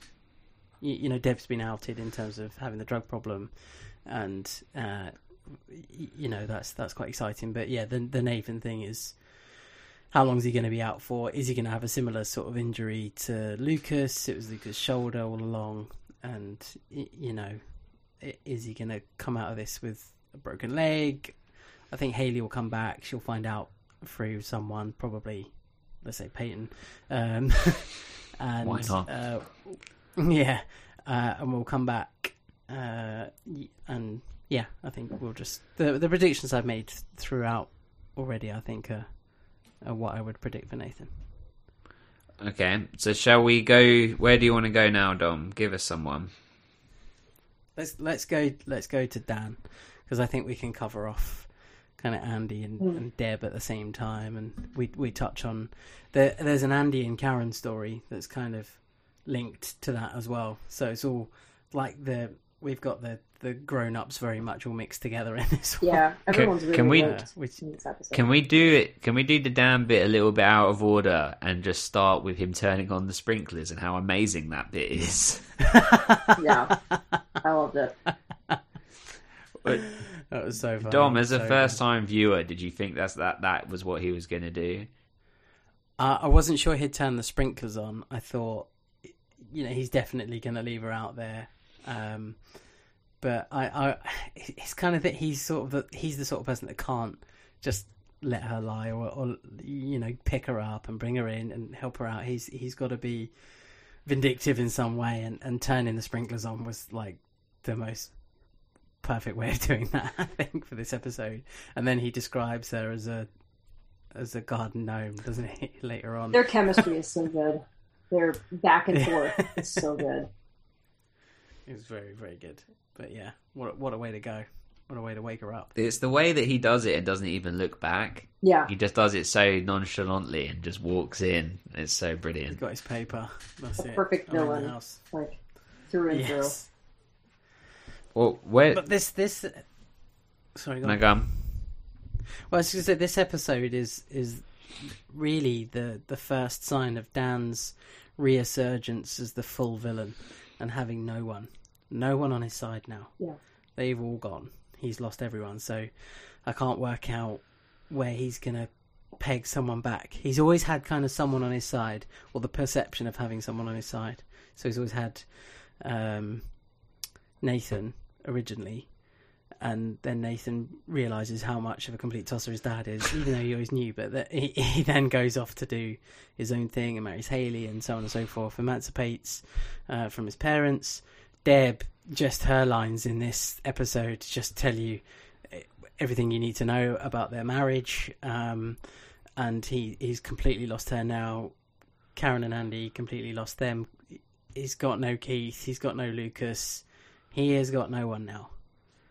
And and this is this is the he's always he always needs that little someone just on his side so he can play the nice guy but still be totally evil. Yeah. But he hasn't he hasn't got that now. So uh, the the next episode, I'm really looking forward to see where that dynamic continues and kind of who he leeches off Yeah. of next. It's interesting. Well, where did we? Where does? Yeah, it's great as always. As always. Um, where where do we meet Dan to begin with? I don't remember. Well, we can just we can talk about just, you know some of the bigger points. So, uh, oh, I think maybe it's Dan is in Andy's classroom. Yeah. in the class. Tell us a bit about that, Lex. So Dan is just I have a I have a question. Like so weird. First of all, how was he in that classroom for an extended period of time without Andy noticing? That was weird. Uh, and then he is proposing an ethical dilemma, which, by the way, Dan has a point. Like, this is a very unethical thing that Andy and Karen had done. Um, not that there's anything wrong with their relationship, but like him being her professor, like she should have been in a different class or something. There should be um, some sort of protocol, like maybe a, um, an assistant, like like he, there was at one point where like he was saying, "Oh, my assistant can grade your paper" or something like that. Like it should be something along those lines because it's not an ethical thing. And Dan makes a good point, and I think he's he's kind of vindicated because Dan doesn't report him. One of the students reports him. That's what's interesting too, is that Dan didn't go straight. He could have gone straight to the dean of, you know, student fair. Any like he could have gone to them and been like, "Hey, this is happening." Instead, he he set it up for someone else to do it, which is psychologically really fucked up. yeah, definitely. Or what did you think, Dom? I know that you love Um, this. You love that. You love the Dan stuff. Like I love the Dan stuff. I know that. I I was loving it. I was like, I know Dom's loving this. It it's so good just to watch him sit there make people squirm. Yeah. Watching people like grown ups squirm is always fun, isn't it? Yeah, yeah. and it's and it and it's just it's coming from this guy that is just so clued up, so intelligent, so calm and calculated, and everything. He's just got an agenda for everything, and uh, nothing will kind of get in that way. And that's that's that's always the plan. And I love the fact that it was a Randy and Sharon Yeah. uh, that he used as his example. So we got Randy and Sharon, and it's just like going around talking about uh, how unethical they are, and brilliant. I absolutely loved that bit. It was great. It was great. I, I mean, it then leads to. And we might be getting some of this out of order, but Andy coming to confront uh, Dan at the dealership, and we get a great, great standoff. Uh, and you know, do you do you believe in anything? Do you, you know, uh, religion, whatever? And he's like, and he goes in to talk about karma. Tell us about it, Dom. This was your, this was your just- favorite performance, your favorite part. Just, just, just the way Andy goes. Do you believe in karma? this is perfect. well, I believe in karma. You believe in karma? he he he does the threatening. He does threatening quite well. Like he has his own way of doing threatening, which is kind of like He's uh, like he's like arrogant, he could be a, he cocky could be in a his own villain, but he chooses not to be. That's that's kind of Andy's vibe, in my opinion. So with Andy, Andy is Spider Man. With great power Yes. Comes great responsibility. Inside you, there are two wolves. He's- What? No. exactly. yeah, exactly. You know, he's he's got all this all this money. He doesn't need that job, but he, you know, he he wants it and he wants to make a difference and he wants to help and and those mo- that moment with Dan is all sweetness and smiles, but really he's like, I'm not afraid of you. I'm not scared of you. Uh, I've got, you know, Dan's Dan's big thing is I'm a showman. Mhm. You know, I've, I'm a salesman. Look at what I've got. Look at my money. Look how flash I am. You can have this if you're as good as me, but you'll never be as good as me. He's the Old Spice advert. Look, look, look at him. Now look Yeah. at me. He was never there. I'm always here. You know, he's that. That's Dan. And Kieran's the other guy going, you can look at him as much as you like, but I know you're going to come back to me because I'm the, I'm the nice one at the end of the day, and I'm the one that, that's going to help you get through this. And you know, I'll do it for free. I'll do it just just for the love of it, and he'll do it with a lovely smile on his face, and it'll be wonderful. And he'll be happy and cuddly and touching ears and, and gruff. and, and gruff. and yeah, I just the the scene between them, the the the sort of strange, awkward chemistry between them as well is is really good. I really enjoy. I now really enjoy watching Andy and, and Dan together. I hope there's more of it. I really do. But at that level as well. I don't want it to get physical. Mhm. I don't want it to be anything other than what it is now. I really enjoy it. Dan's like, uh, I will remove you personally from my establishment or whatever, and then gives him the job application. that was yeah, awesome. that that that, that was a great touch, and and Andy actually looked hurt by it, didn't he? He's like, "Now you've lost your job. Well, here you go. Apply apply for one of these." And he walks away looking hurt, and then just just that little bit of rage from from Dan as well, and screwing it up and throwing it away. What a waste of paper! He could have just put it back on his desk, but no, that, that's that's how angry he was. It's it's great. It's perfect. And uh, so yeah, we get Dan with with Deb, which we've spoken about, and then if we we then get a little bit later, so like Deb's up, and Deb starts sort of giving her own threats to Dan, saying that you know unless she unless one of them moves out or they get something you know happening, one of them is going to die. yeah. what did you think of this, Lex? I mean, that's why I was guessing she was your performance of like like that you were talking about because she's so good in this. She's basically like, I'm gonna kill you, like like or you're gonna kill me. I don't know. We're like I'm losing it right now. That's what it. That's what it was like. God, it was so good. Um, Totally. yeah. agree. Other than like She the Chad great. Michael Murray moments, I kept coming back to Deb in this episode, and her like delivery of "screw it, I need a drink" or what, like you know the the funny lines too. Um, I just loved, I loved it. I, I was really worried at the start of the episode for Deb when she is with the girls and she turns up at TRIC Mhm. and she's like, "Oh God, I need a drink." As soon as Karen says the, you know, The reveal, yeah, what's her face, Jules. was yeah, Jules. That's it. Emily, Emily slash Mhm. Jules was basically purchased to upset Yeah. Keith. You're a whore.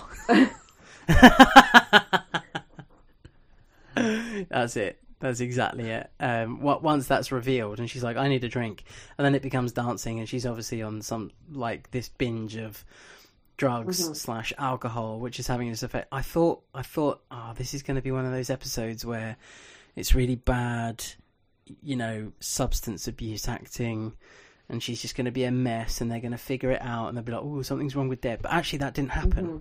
Nobody. It was kind of like there's a moment where Karen's like, "What's going on here?"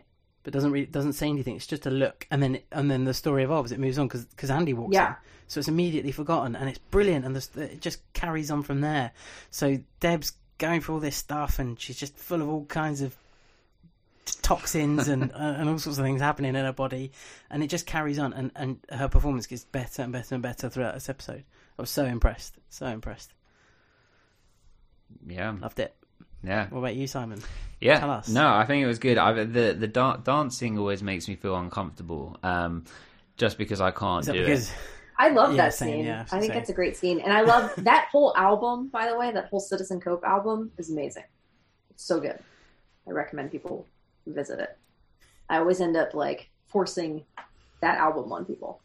Yeah, it's. uh I liked that scene, and I'm usually kind of like in the same way, like ah, I don't know about the dancing. It's kind of weird or whatever, but they they shot it really well, and then they put the Nathan Lucas stuff in there, and it just worked. Mm. I think it worked well. Yeah, I like I like the song and I I like the scene as well. I Yeah. just that I just can't dance, but I like seeing them uh, having a good time and letting loose and just getting getting involved. And uh, I thought, are you are you smiling, Dom, because you, of Luna's new position? I was like, I was like, you okay, love? my, my dog, who's behind me, is just um, just gone onto her back and opened her legs Yeah. to the camera. We're just chilling out, you know. It's Wednesday night. We're fine. yeah, but I, I like what the scene represents, so it was nice. Yeah. And the dancing almost feels like they set a camera to the side and let him go. Like, hi, Luna. Yeah. Yeah, no, it did. It felt natural. It Yeah. felt like real. Yeah. Which I think is very difficult to, to shoot something like that. Yeah, for sure. Just, just the, just the, the scene where Deb, like, it's in the hospital at the end. That's, that's where Deb is alive. That's where the, the, the fire in her belly really sort of comes out because she's got nothing to hide Yeah. now. She was hiding the drug problem. It's out in the open. Yeah, with the so trying to give why blood. hide anything else? scene. Exactly, and, and and she says, you know, when you were in the hospital and you were in your like state, I wanted you to die. I went to the chapel, and I prayed for you to die, and it's just like, oh shit, yeah, because like we remember that, you know, her being there, and she kind of like, did she like smash the place up a little bit? She got a bit upset about things, and it was just like, oh, okay, maybe she's just upset because she she'd left it so long and, and didn't didn't help him quick enough, and now he's got all these problems. But actually, it's because she wanted him dead, and and it just so well done. I can't imagine saying Oh, something really? like that to another human being. I wanted you dead. I prayed for it. yeah. well, as long as it's not one of us. yeah, yeah, yeah. I'm like, oh my god. yeah. coming for you. I was Crazy. gonna oh, say, Oh, Dom and I say that sort of stuff to each other every week. So no, I can't. Yeah, yeah, in a like way, but in a like, oh shit, she she wanted him dead. Like that is Yeah, the yeah. She meant it. That is a. I, I I think even she was like, this is too much. But you know, Yeah. even she was like, I think I took it a little too far. I think I I think I, I stepped over the line there. Well, so we end up at the hospital, and this is where uh, Dan gets his karma checked by by Andy when uh, you know he sort of says, you know, well, how's your karma now, Dan? Uh, which Which- I, I thought was it was a bit of a it's a hard it's a you know rough time to bring that up, a rough time to score points, but you know, got to do what you got to do. Once right? again, it's It like was perfect. Like your kid's in the hospital. That's karma. Like, wait, Nathan is getting like the short end of the stick of like being like everything's on him in this episode. Shit, you know? But but An- Andy even alludes to that earlier on. He says that it doesn't have to directly affect you. It doesn't have to di- directly Yeah. be you. It can be it can be anything. Uh, and he walks in and goes, "It's like, there you go. This is Yeah. exactly what I was talking about. Fingers in the air."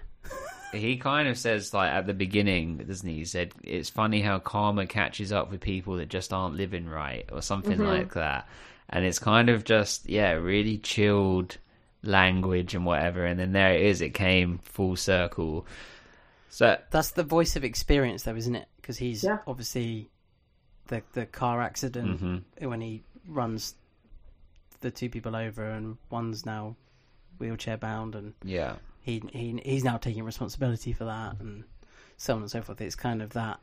I believe this now. If I do the right thing, if I do my teaching, if I put, you know, spread good things ac- across the world and across my small platform, then good things will happen for me. I wonder if Um, Andy thinks at this point that Dan is redeemable.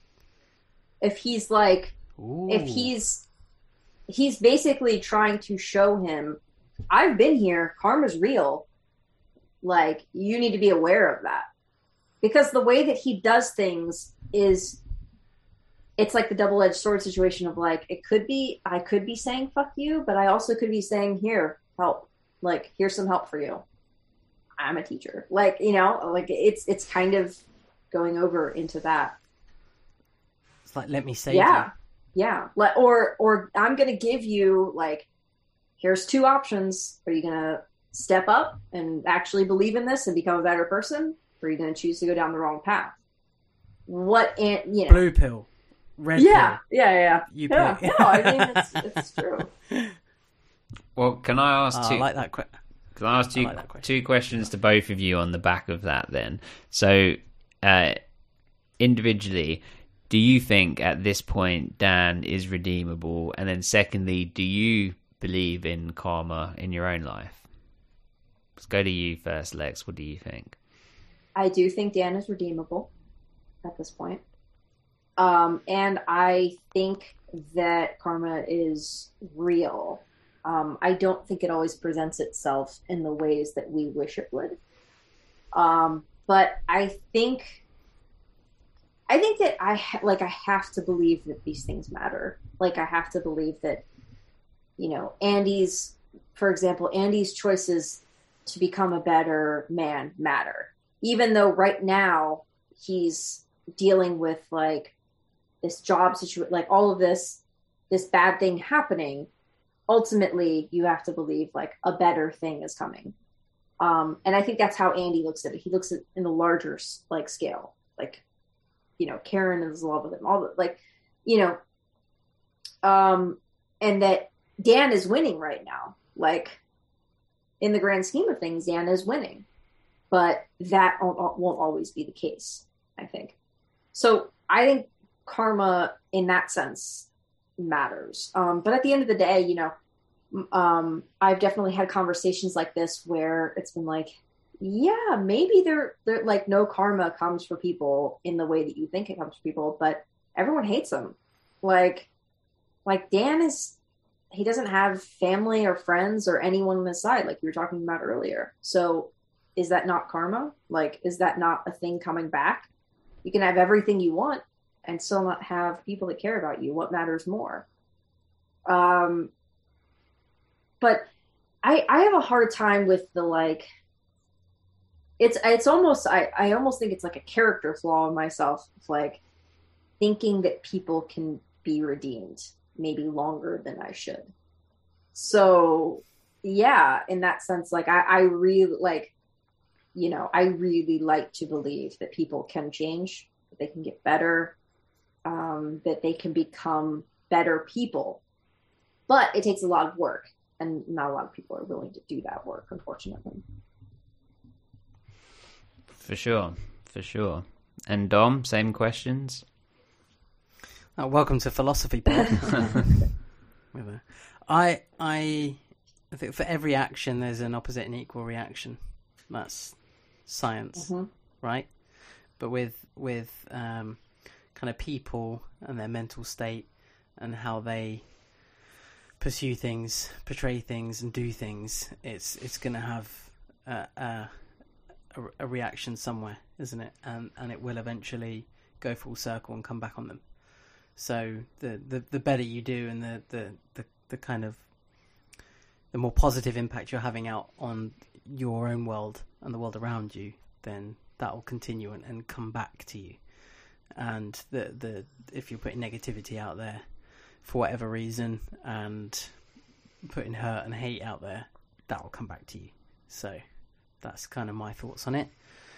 And is Dan redeemable? Wow, we had the moment with the heart attack. Like how many how many times are we are we going to have nine seasons of is Dan redeemable? Uh, I'm not sure. Are we going to get to the point where okay we've gone too far now? You know, is he going to murder someone? You know, where where are we going to end up with this? Uh, I don't know if if One Tree Hill is that extreme, but um, but um, you know it, it could happen. Season nine, episode twenty one. boom, he's in he's in prison. Um, I I think he is redeemable, but there needs to be there needs to be a. mo- I thought this was going to happen in season one. I said there'll be this life-threatening moment, and it'll change, and it'll be a wonderful person. And it started to happen, and then he just went back to being a horrendous human being again, which is fantastic for for like watching. Um, but it's also like, oh, okay, can he be saved? Because how many lives has he got? You know, uh, he's not a cat. Uh, is he gonna? Is it? You you know, or is he a cat? Is he gonna just get through every season and hope for the last two seasons that he? Oh, no, cats have nine lives, Yeah, don't they? yeah, yeah, yeah, I know right. you Yeah, so Yeah, he's, yeah, yeah. He's yeah. got a, li- he's he's got a life for every Yeah. season. So yeah, maybe maybe maybe he can just just roll this out and you know survive. But I I would say yes, he's redeemable. He could make this change now and say, okay, I'm, yeah, I'm gonna kind of heed Kieran Andy's words a little bit here, uh, and uh, kind of go, okay, so this has happened to my son. My other son has has got my uh, disease and illness. I, I need to be positive and alive and happy and healthy for them, and and project that to them as well, and they'll project that to the wider world, and so on and so on and so on. So, that he's he's redeemable at the moment. Yeah. Big big question coming to you, Simon. Uh, Same thing. I think I definitely think Dan is redeemable. I think that we've seen how why he is this way, and then there's glimmers into actually he he doesn't want to be this way. Like when he's like practicing the speech to give to Deb to try for their marriage to try again, but actually he walks in and down there on the rug is you know Deb and Keith, you know, and and moments like this that then poison the well and, and make Yeah. him crazy and antagonistic again. But we saw how Royal was treating him and how how the, he was groomed and brewed to be this way in in, in a sense. And then with regards to karma, I am I for sure feel that. I think the energy that you give is the energy you receive. And you you see that in everyday life. You know if you start off in a bad mood it kind of just radiates out. And when you do things with positivity you generally get positive reactions. I think it can be difficult when tragedy hits and then you think but what did i do to deserve this when Yeah. things happen and you know death and all kinds of horrible things and it can be difficult to understand and i think I think sometimes people can uh, put that down to being like karmalaic, and I don't think that that is right. Like you know, I think that can be other people's journeys. I mean, I don't know too much about it, but I was looking into your dharma journey. Um, not talking about Lost, but uh, your your dharma is your individual journey of of the energy that you give, and then and it's about you disconnected from the world and about your own your own uh, path. Um, and I believe in that also, where it's like the energy I give out is what it, it affects me rather than it necessarily having to affect other people with it as well. Um, so yeah, definitely feel that energy is important. I mean, it's it's a fact that someone can walk into a room and if they have a bad vibe, they don't have to say anything. We can sense it, like you can feel it. It's like tangible, and that is energy, I believe. But yeah, we're going all kinds of deep on this episode. Love it. um, okay, so that's kind of Dan and Deb. Should we talk about Peyton uh, uh, and Brooke? I mean, Brooke doesn't have too much to do here. Oh no, yes, she does. Yes, she does. Sorry, the, we the have car, the DWI. yeah. So we've got a little bit of Peyton and and Whitey. We can we've got that, and then we've also got Brooke and Mouth and Erica Marsh. Is that all that we have left? Yeah. Okay. Which way do we want to go first? I mean, did anyone care about Mouth and Erica Marsh? oh, I actually, uh, as soon as he I got in the, feel in the car, so I was- bad, but guys, I gotta say, the more I watch the show, the more I don't care about Mouth. That Oh, I wow. I don't know why. I don't know why. Um, it's it's quite a common thing. We've been told this by a few different people, and because apparently Mark Schwahn wrote Mouth to be his voice. I don't think his character is aging well. I think that's the problem. I think out of all of the characters, his is aging the worst. The worst. Oh, I don't know how to say that. I, I think uh, he's the most.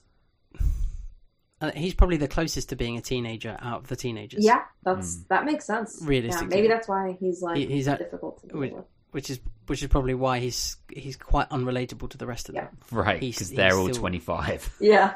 yeah, well, yeah, yeah, yeah. Well, they're all they're all like supposedly seventeen or whatever, acting twenty five, aren't they? But he's seventeen, acting fifteen, which is you know okay, fine. But when he got in the car and was playing drunk, I thought he has to be playing Yeah. drunk in the in the show because this is just too bad. The acting is just too awful. And then it, it, it you know turned out it was that, so it was quite it was quite amusing and it's quite funny. And I thought it was quite sweet. You know, say I just want to hang out with you, um, and we'll drive around a bit or whatever. Yeah, but like, why did he The have to make it so weird? Just like that. This this is what I'm talking about. The little things about Mouth that I'm like, dude, she's if she's your friend, if like just just well, I'm, I was gonna say text her, but like obviously it's not. Just call her and say, hey, what are you doing tonight? Oh, you're taking care of the DWI car. Let me ride with you. Like she's gonna be bored all night. She'd be like, heck yeah, let's go. And, and she was like because it's Brooke. the the one thing I picked up from from that whole scene, pretty much, you know, com- agreeing with what you said, is that he said, "I looked at the the schedule and knew that it was your shift tonight." That's fucking weird. That didn't that didn't need to happen, did it? No. it, it, it it kind of implies that if he was to call Brooke and ask if she wanted to hang out, that she would say no. That he had to trap her into it, you know, to without her sort of knowing it was going to happen to make it happen, which is definitely a bit creepy. the three of us have all asked out a woman. You're like, yeah. And I'm assuming that the three of us have all been rejected as well. What do you do when they say no? You say, okay. Cry. You just go, cry. Is I mean, cry, yeah, don't after. But like you just you just go, okay, that's fine. Like, yeah, cool. Like you just deal with it. That's how it goes. You know? They don't owe you anything. As soon as Erica Marsh got in the car, it was obvious what was going to happen as well. But it was it was written in the stars, mm-hmm. as they say. It was it was that was going to happen all day Yeah. every day.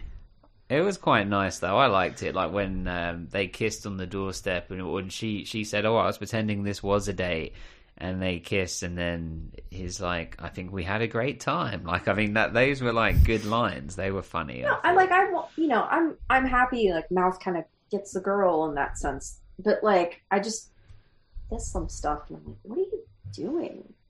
This is creepy. Okay. It, it nearly went into like really serious themes because she's uh, I, she she phones for the Mhm. car um, because the the people she's hanging out with still from Felix's party. It's all getting a bit too much for her. They're all a bit grabby, as she explains. You know, oh, I've I had that exact oh, situation go- by the way. I've had to leave Oh, okay. because of that exact thing. Like, yeah, yeah. Um, I've been at parties and guys are like, like physically trying to take like my purse off and stuff. Like, like physically messing with me in that way. Um, where I just had to like run. And then later, other guys like I would tell them, and they'd be like, "Oh, they're just playing around or whatever." Like, you know, it it it being an accepted thing within those circles. So yeah, I've had that happen where you're just like, I need to leave right now because the you're talking about the vibe like is bad. Something's gonna happen if I don't get away, kind of thing. And then you're you're it sucks because you're put in a position of like you're being dramatic, you know, like it's it's a it's a really um if you are that uncomfortable and then they kind like you're being a bitch like you're being this and that like you know it's so yeah like i've definitely been I, I every woman i know has been through that That's horrendous. It's weird because i just am like oh yeah that happens i don't think twice about it being on the show like it, it barely registers i'm like oh yeah that's happened to me like of course that's happened like It's, it's so strange because we we had the whole you know three white people conversation, Mhm. and and this this has come up with me and Simon a couple of times before. Is that we fully recognise and we fully understand because we're you know we're fairly sensible. Um, we're, we're fairly sensible for the gender that we are, Mhm. um, but but we recognise men are stupid Oh, and men are dumb Yeah. um, and horrible and do horrible things, and it, it's it's quite. I, I can't explain it. It's it's like a little bit heart wrenching that, that it happens and that someone like yourself, Lex, has, has lived through that, and probably every person that we've had on the podcast has had some, you know, experience of that. And I- um, I I've managed, you know, I've gone through life without ever having that issue, and, Mhm. and it's it's ridiculous. And there's a, there's so much that's happening over here in the news, and um, I'm sure it, it happens constantly over in the Mhm. states with, you know, girls don't walk home. yeah there was that story night and don't that do- one girl recently Yeah. yeah and and now it's and now it's like there's so much pushback now, which is great that actually guys don't go out fucking raping, touching, killing, doing you know things that you shouldn't be fucking doing, and that I think it's so. Sometimes it's nice just to have that opposite side of the, the spectrum right. where, where, although we're we're we're not the, the bad guys, we're we're the guys that understand that men are stupid and we would never do that or be party to that or let that happen Yeah. if we were present. But it, it's kind of sometimes it's that nice kind of slap in the face to have someone that has that view and that has experienced that and goes, well, yeah, I'm you know I'm I'm female. And that's happened yeah it's like a reminder but it's a- kind of Yeah. like a strange little like blase moment Mm-hmm. that you had with it. Oh, you know, this has happened to me, but actually, for, I think for me and Simon, it's quite like, fuck. Yeah, Jesus, this, yeah. This, this happens. yeah Yeah. Sorry. no i'm yeah that's definitely i i can understand why to you guys it would be like oh shit that happened to you too like but you know it's it's one of those things where you're like no once you start talking about things like you see how many other you know women have dealt with the exact same thing Mm. It's one of them things where, like we were saying, or I was saying about, like being a- ashamed of being white at times. It's like it's like sometimes I'm ashamed of being a man. Not that, like Dom said, not that we are men that do do those types of things. I'm I'm sure people know that and know that we're good guys and you know, you know all of that. But it makes you feel like that's what we represent to people that don't know us. You know, people that see us may think that we are one in the same with these horrible men that perpetrated, you know these crimes. They're crimes, like Right. and uh, it's horrific. Yeah, I mean, it's the same. Them. It's the same as like the situation where you're like you're a white person in this position. Like, okay, well then your job is to deal with the other white people. Like your job is to deal Mm. with the other men. Like that's yeah, it- that's you're true. in that That's true. position instead of being like oh i'm you know like i'm not like being ashamed of it or whatever like instead of being that way just go like okay well then i have a responsibility that's how i view Mm. you know being white Mm. in my society i'm like okay i have a responsibility to learn and then to fucking do something especially when it's people closest to me that i can actually affect their change because like they love me so if they're you know if like your grandma's being racist, well, deal with your fucking grandma. You know, I, I like whatever the the person Yeah. may be. Yeah, it's like it's not you. You have to actively be anti-racist, and it's like you have to actively be um, anti douchebaggery Yeah. man, you know, or anti, you know what, you know, Being yeah, a feminist, yeah, completely, Yeah, yeah, like yeah, Yeah, exactly. Be, be protective as Mhm. well.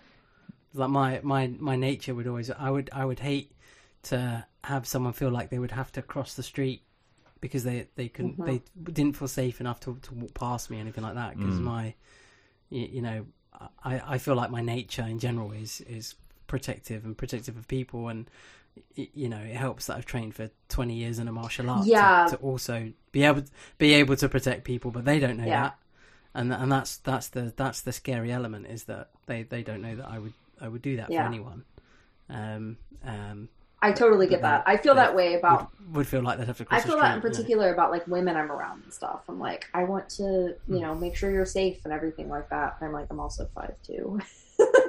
I'm also tiny. yes, uh, I I have the height Yeah. issue too. Well, uh, yeah, they don't actually spend too much time on it in the show. They do kind of just brush it over, um, and uh, but yeah, I think Yeah, that's a- this a is why I thought they'd, they'd make a bit more. I more think of that's it. a time- It would be yeah. it would be more of an agenda. Yeah, it would be. Yeah. I think it would be more of a thing now if they did that Mm. story. Yeah, yeah, uh, I I totally agree. I think if they were if this was being written Mhm. today, Erica would have had a slightly more Yeah. serious issue, and and it it it would there would have been some sort of escalation, and maybe Mouth would have Mouth and um, Brooke. Brooke would have taken on that protective position and gone. We need to do something about this. Mm. You know, Mouth Mouth phoning the police and Brooke, Yeah. you know, punching teeth in. Yeah. yeah, For real.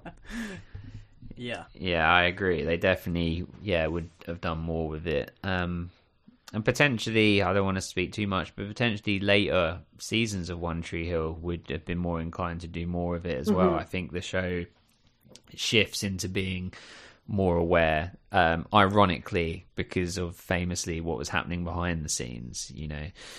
So, Yeah. yeah, I think that was just changing at the time too.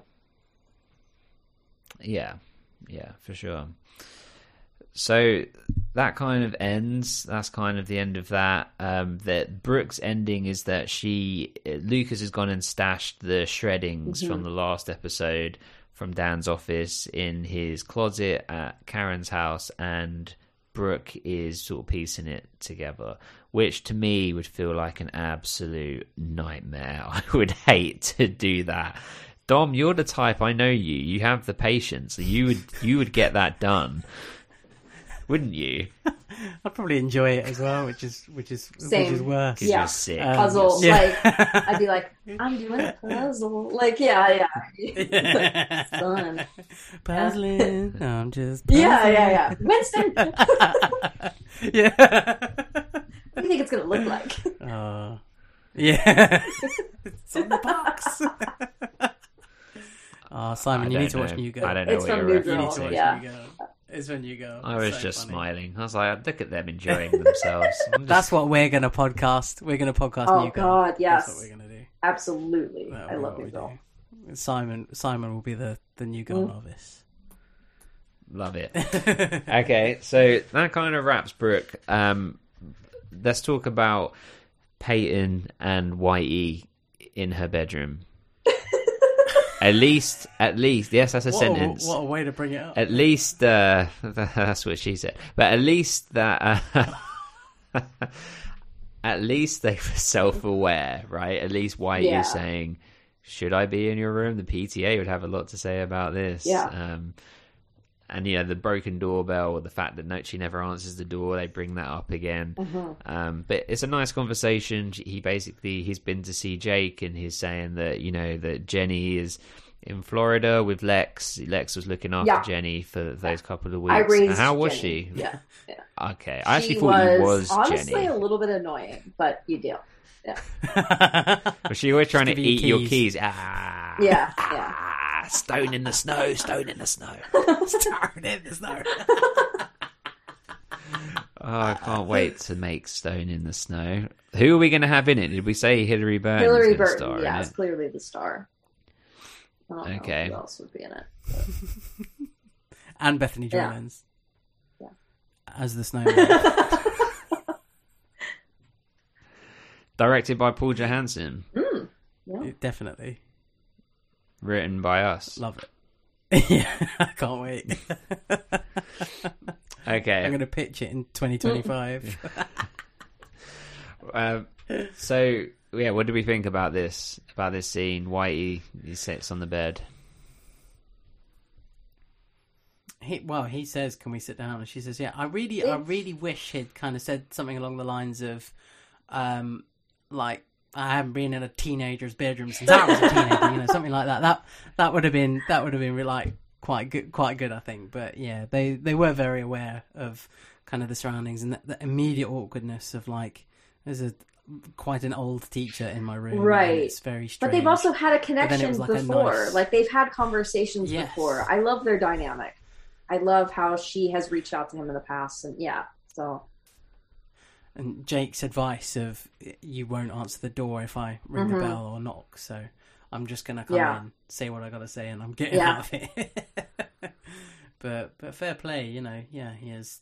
He's taken Jenny. He's you know party to a crime. yeah, It, it's a bit strange, but yeah, it's it's a bit of a kind of a strange sideline for me because you I always see Whitey as the very sort of straight laced kind of knowledgeable guy, and but he's gone and done something that he he feels is right. So I think that's it's fair enough. I- but it, it was still. I mean, we have to be honest that everything that everyone is doing with the Jenny storyline is very irrational. like, yes, like if you go to the judge and tell the judge the story of Nikki having Jenny, like they'll probably give you that baby back within like 24 hours or whatever. Or there's going to be someone checking in because clearly you two are children not being able to handle it. Like, you know, I, I just, where are Jake's parents? So yeah. they would give custody to the parents, to Jake's parents. Right, they always go with family or first for situations a like that. Exactly. A joint custody between Jake's parents and Nikki's parents, something like that, They and then when then they can Jake's take over when they're older. Yeah, they would Yeah. probably do Jake's parents because they're right there. Like, you know, they're accessible. Um, but yeah, it's just like it's it's weird. You know, if I was an adult, one of the adults in this situation, I'd be like, Jake, I'm going to help you. Like, don't you know? Don't send your baby to Florida or whatever. You know, like your random ass But weird moves. and I said in the la- in the last episode, you know, the way he was arrested. Yeah, you know, he, he goes and hands himself in and says, "There's a warrant out Yeah. for my arrest." Blah, blah. And then you've got a detective, and he's got his gun in Mhm. his you know little holder, and he's they they've handcuffed him, and there's two cops holding him, and they were one step away from slamming him against Yeah. the desk, you know, and just screaming in his face, you know, that sort of thing. It was just ridiculous. Uh, the whole thing is is which is very accurate to American policing, scenario. but that's a separate thing aside. Yeah. Oh well, yeah, yeah, yeah. There's yeah, a bit of brutality, um, but it's. Um, I just think the whole storyline is is just getting a bit. It's running away from reality a little It's bit. It's a little there. bonkers, Just yeah. a little bit. Yeah, Bong, what a great word, Yeah. bonkers. What Dom is there? Simon, Simon, no, I want to. I want to ask you, Simon. Mhm. This the the the Peyton uh, Whitey scenario. You, you're at home. You're just chilling out. And some old geezer walks into your bedroom, completely unexpected. What are you saying? Hello, mate. All right, guys.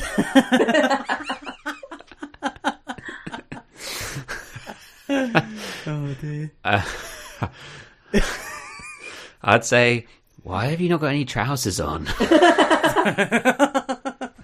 uh, no, I'd say, um, hello.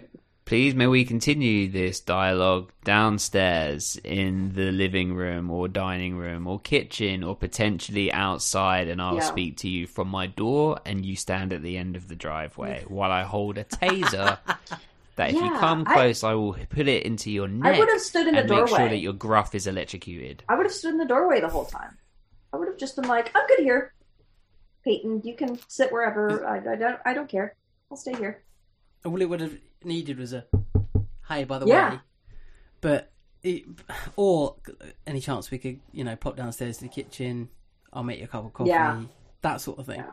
Yeah, but But yeah, no, let's I, make I it found weird. it very odd. Make it weird.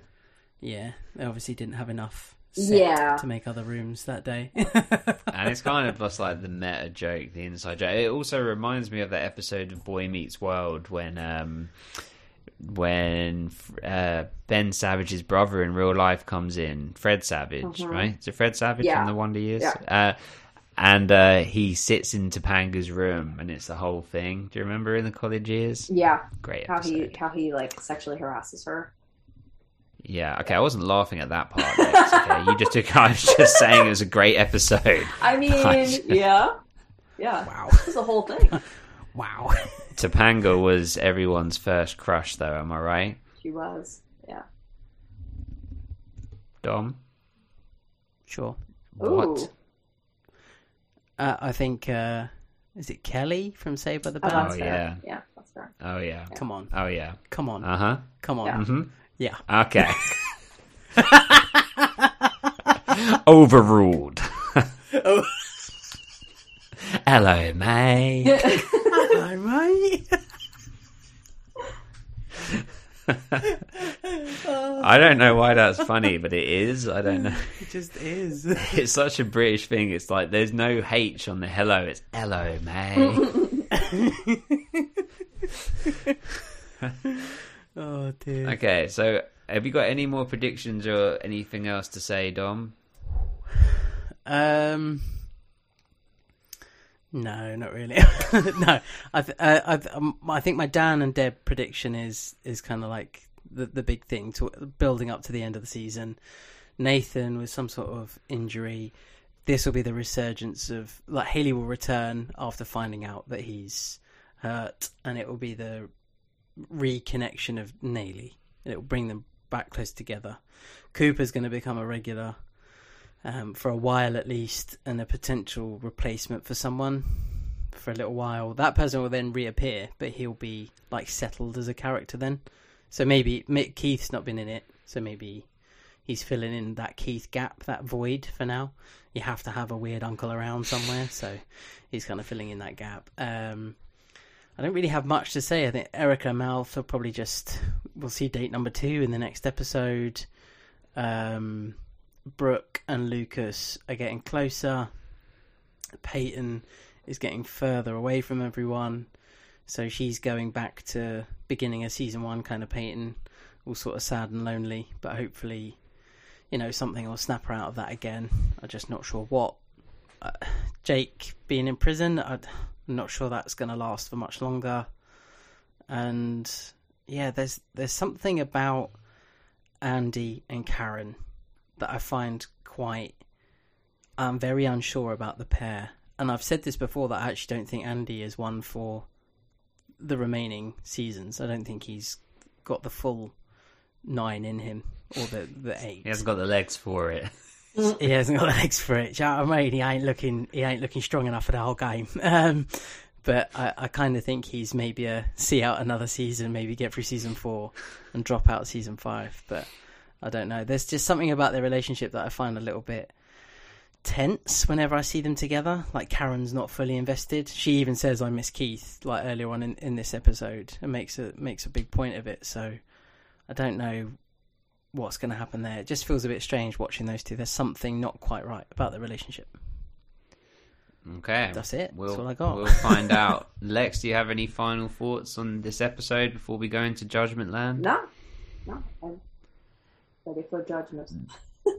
Then let's move into Judgment Land. But before we do that, if you enjoy this content, and come on, of course you do. Hello, mate. Remember Snow in the Stone? That's a movie we're making. you can be in it. All of our patrons are going to be in it. 2025, we're going to film it in Wilmington.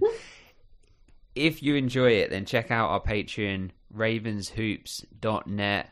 Why, Dom? Because basketballs go through Hoops. and Lex, they also go through Nets. ravenshoops.net. Let's talk about our judgments. Let's talk about what we think. let's judge people. Lex, let's start with you. Who was your favorite performer of this episode? Okay, that was difficult because the Chad Michael Murray scene was really, really good. But Barbara was also. So I kind of go back and forth. Deb, Deb was had like both serious stuff going on and was funny in this episode. I have to go with with Barbara. I, I feel like your thirst overcame you there. Is that what happened? Yes. No.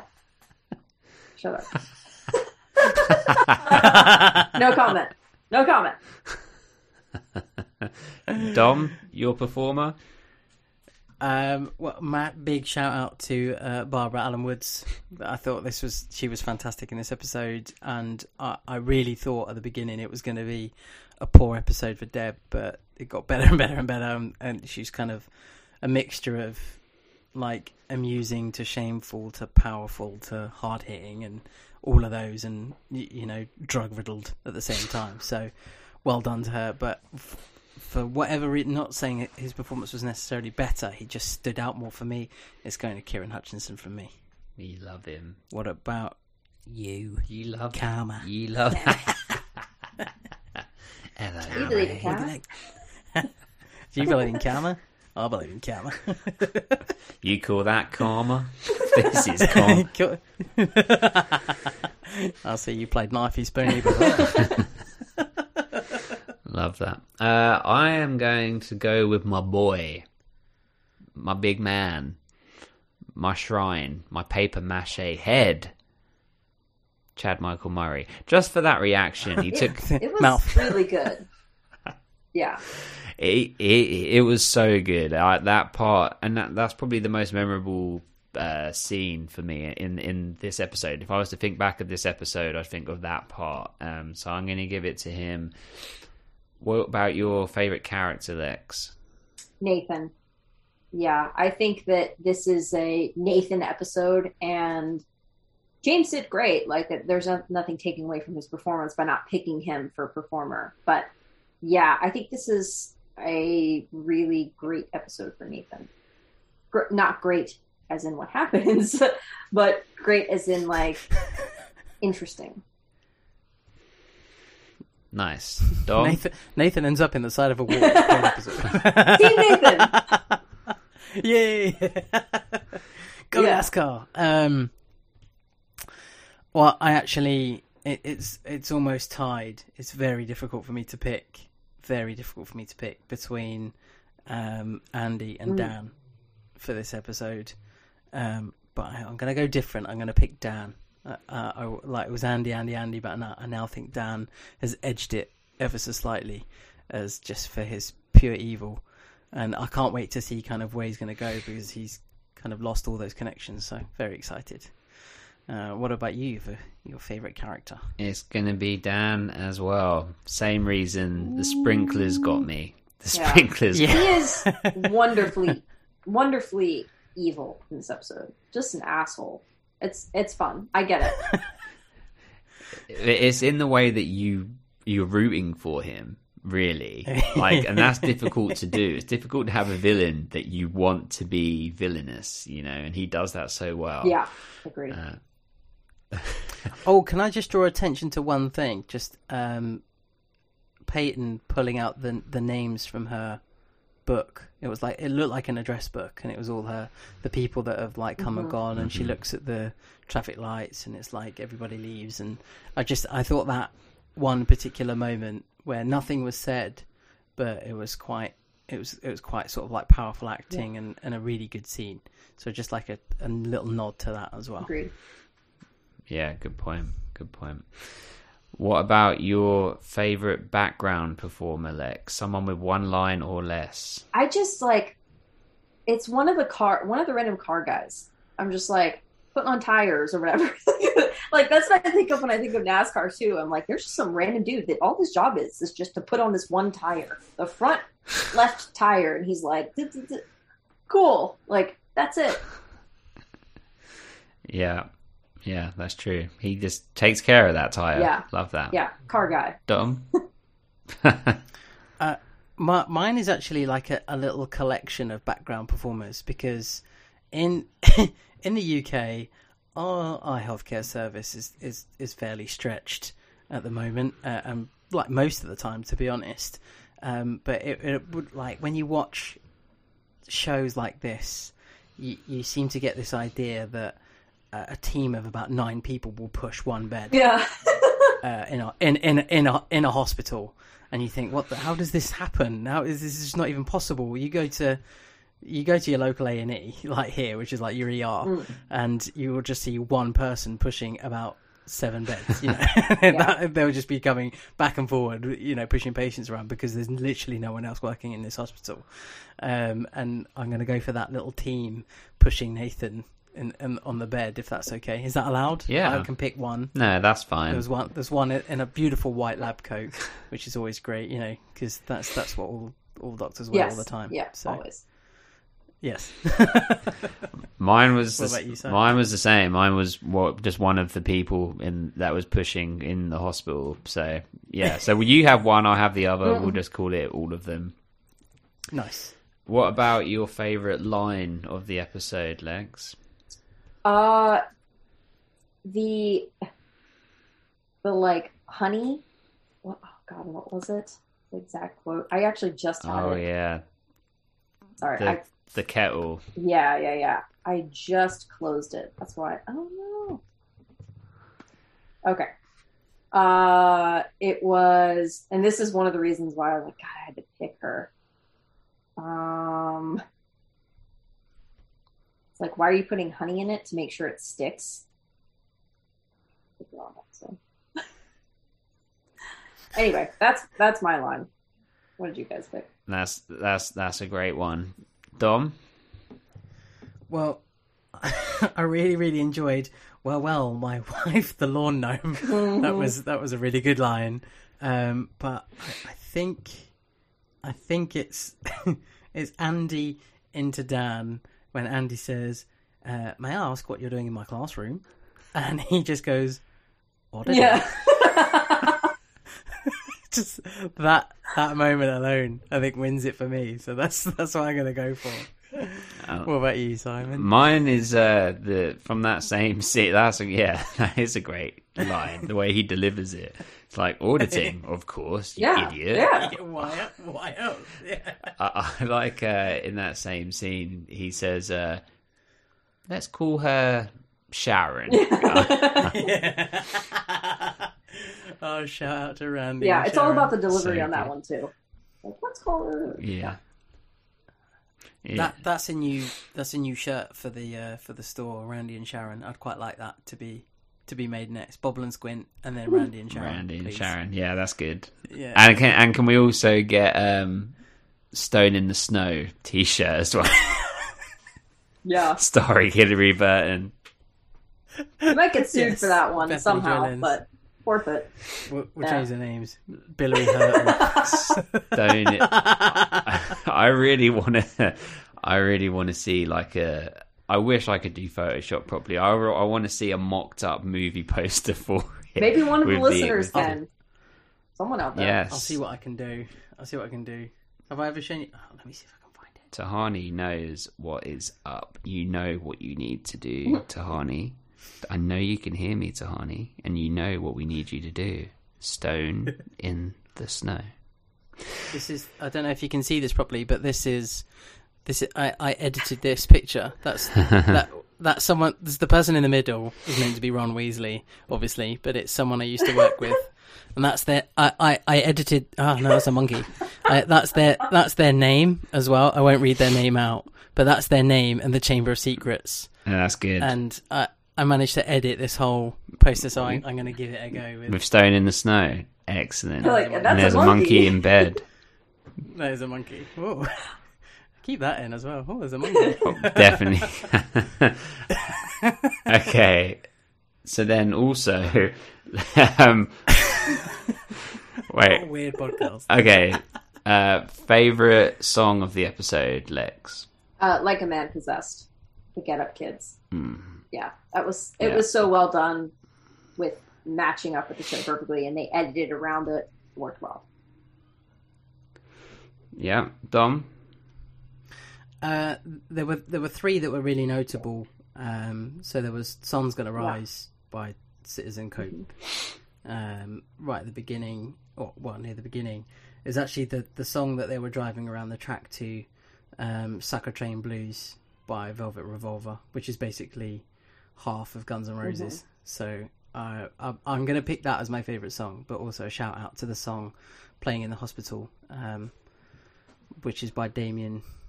I'd say Gerardo, but Gerardo.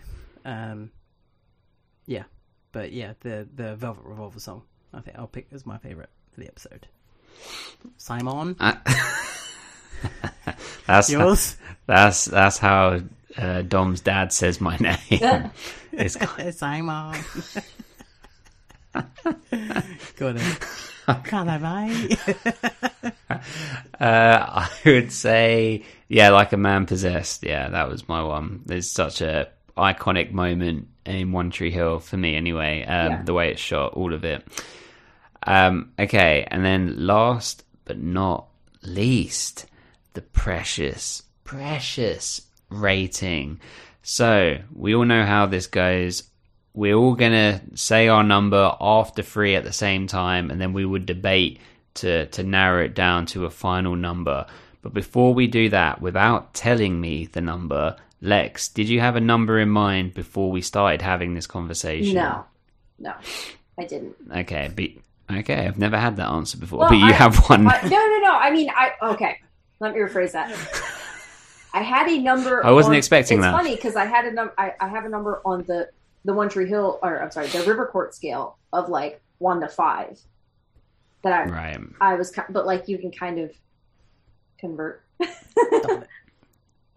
Okay. Well, did did the impact of this conversation increase, decrease what you were thinking? Has it impacted your number at all? Um, maybe increase a little bit. Maybe a little bit. Okay. And Dom, did you have a number? I had a number. Increase, decrease? It has increased by one. Ooh. I had a number. It stayed the same. I knew what it was going to be, and I'm ready. We all know what that's going to be. here we go. One, two, three, nine. Nine. Oh, wow. This is this is rare that this happens. I- that uh, I'm not going to the fight over this slightly though, number. because I will say that I I was thinking in like the scale of like I said one to five, it would be a four. So like eight or nine is is right there. Like that's why I was saying, oh yeah, like it increased a little bit. Like would it be like eight and a half? You know. So yeah, I mean a nine. That's completely like it's it's so good. I think that these last couple episodes of the season are the best. This this tail end of this season is the best that season two has to offer, in my opinion. Well, Lex, are you going to hang around? Because in 15 minutes, we're about to watch the next one. I can't. I'm sorry. Then leave now. then leave now. How dare you? No, I can't. Joking. Maria. oh dear. Well, we were about to watch the next episode, which is going to be really good. I'm looking forward to Dom's reaction I know. to I'm it. excited But- about listening to the podcast on that too. Uh, Why, why did you give it a nine, Simon? You didn't explain why you gave it a nine. Uh, it's just that I I think that season two has been a little bit mu- muddled at times.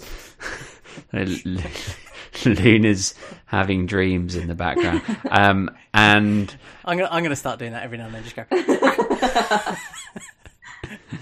uh, yeah, I think season two at times has been a bit muddled, and uh, this is like they found their focus again, and it's like okay, we're going to focus in and have some finish with pure drama for the last few episodes, and uh, it's like they've got real clear direction, and so and they started to execute it in this episode, and I thought that it was really well paced. I liked the the action, the performances, so yeah, this one is uh is a is a nine for me. Yeah, and I, Dom? I'd agree that that iconic like imagery of the crash in that segment is like that makes it a high rated episode on its own too. For sure. And Dom, what was your reasoning? Uh, it was an eight for me, but like as we talked about it and went through it, there's definite elements that I'd either missed or hadn't quite realised that that definitely emphasise and highlight how good the episode is. And this episode is very much reflective of season one, and it's kind of like they've taken elements from season one, put it here in season two, and have made it a bit better. Um, which is the first time they've they've done that in, in all of season two because you know exactly like you guys said it's been a bit of a mishmash this season but we're we're getting to a point now where it feels like kind of the, the climax of the season and I'm looking forward to kind of that cliffhanger we get to episode 22 and there's going to be that cliffhanger there's going to be Deb nearly dying and Dan having to make that decision as to whether to save her or not We will see. No comment, my friend. No comment. well, excellent. If you enjoyed this episode of the podcast, please help us out. Rate, review, subscribe. It helps other One Tree Hill fans discover the podcast. Uh, you can hit us up on social media, Dom. Uh, at the Ravens I can't remember it oh my god at the Ravens podcast At, at the Ravens yeah, links. Links are below. links are below. Don't worry. What- Just what click. is it no Is I haven't said it for so long at Ravens podcast. at Ravens podcast on Instagram Yeah. and there's there's more social media involved, but I'm not allowed to look at any of it. So We also got the Mighty Ravens. The link will be below for that. So Dom runs that, and that's got all of our other podcasts on it. You can catch more of Lex at Lex and Matt's Excellent Adventure, as well as Capeside Chats, Dawson's Creek Podcast. Episode two will be coming soon. I've got a couple more episodes of Probably Dawson's within Creek like to go. the next two weeks or so. Yeah. So we'll be on to that. So uh, yeah. Um, anything else to add, Lex, before we get out of here? No. Thanks for having me on. Dom. uh, just want to say thank you to Lex. Lex, you're a superstar. Love talking to you. Thank you. It, it, you always bring out you always bring out uh, a different angle that we don't consider, and it's it's always a great conversation. So thank you very much, and thank you Thank for your you. time. Yeah, totally agree. That's a great way to put it. But before we go anywhere, we got to get our Ravens chant in. Should we go in just standard accents, or do we want to go into a different accent? What is the Uh, the New I- Zealander like? What would it be? Yeah. Ravens? I was thinking we got to pick. We got to we got to pick Karma, right? We got the, the, the Ravens. Karma Ravens. That's perfect. All right, lead us in, Dom. Are you, are you ready? We've got Ravens on three. Oh yeah, One, yeah, two, yeah, three. yeah. Ravens. Ravens. We have to put disclaimers out. Apologies to anyone. from Yeah. New Zealand. Terrible, terrible. Sorry.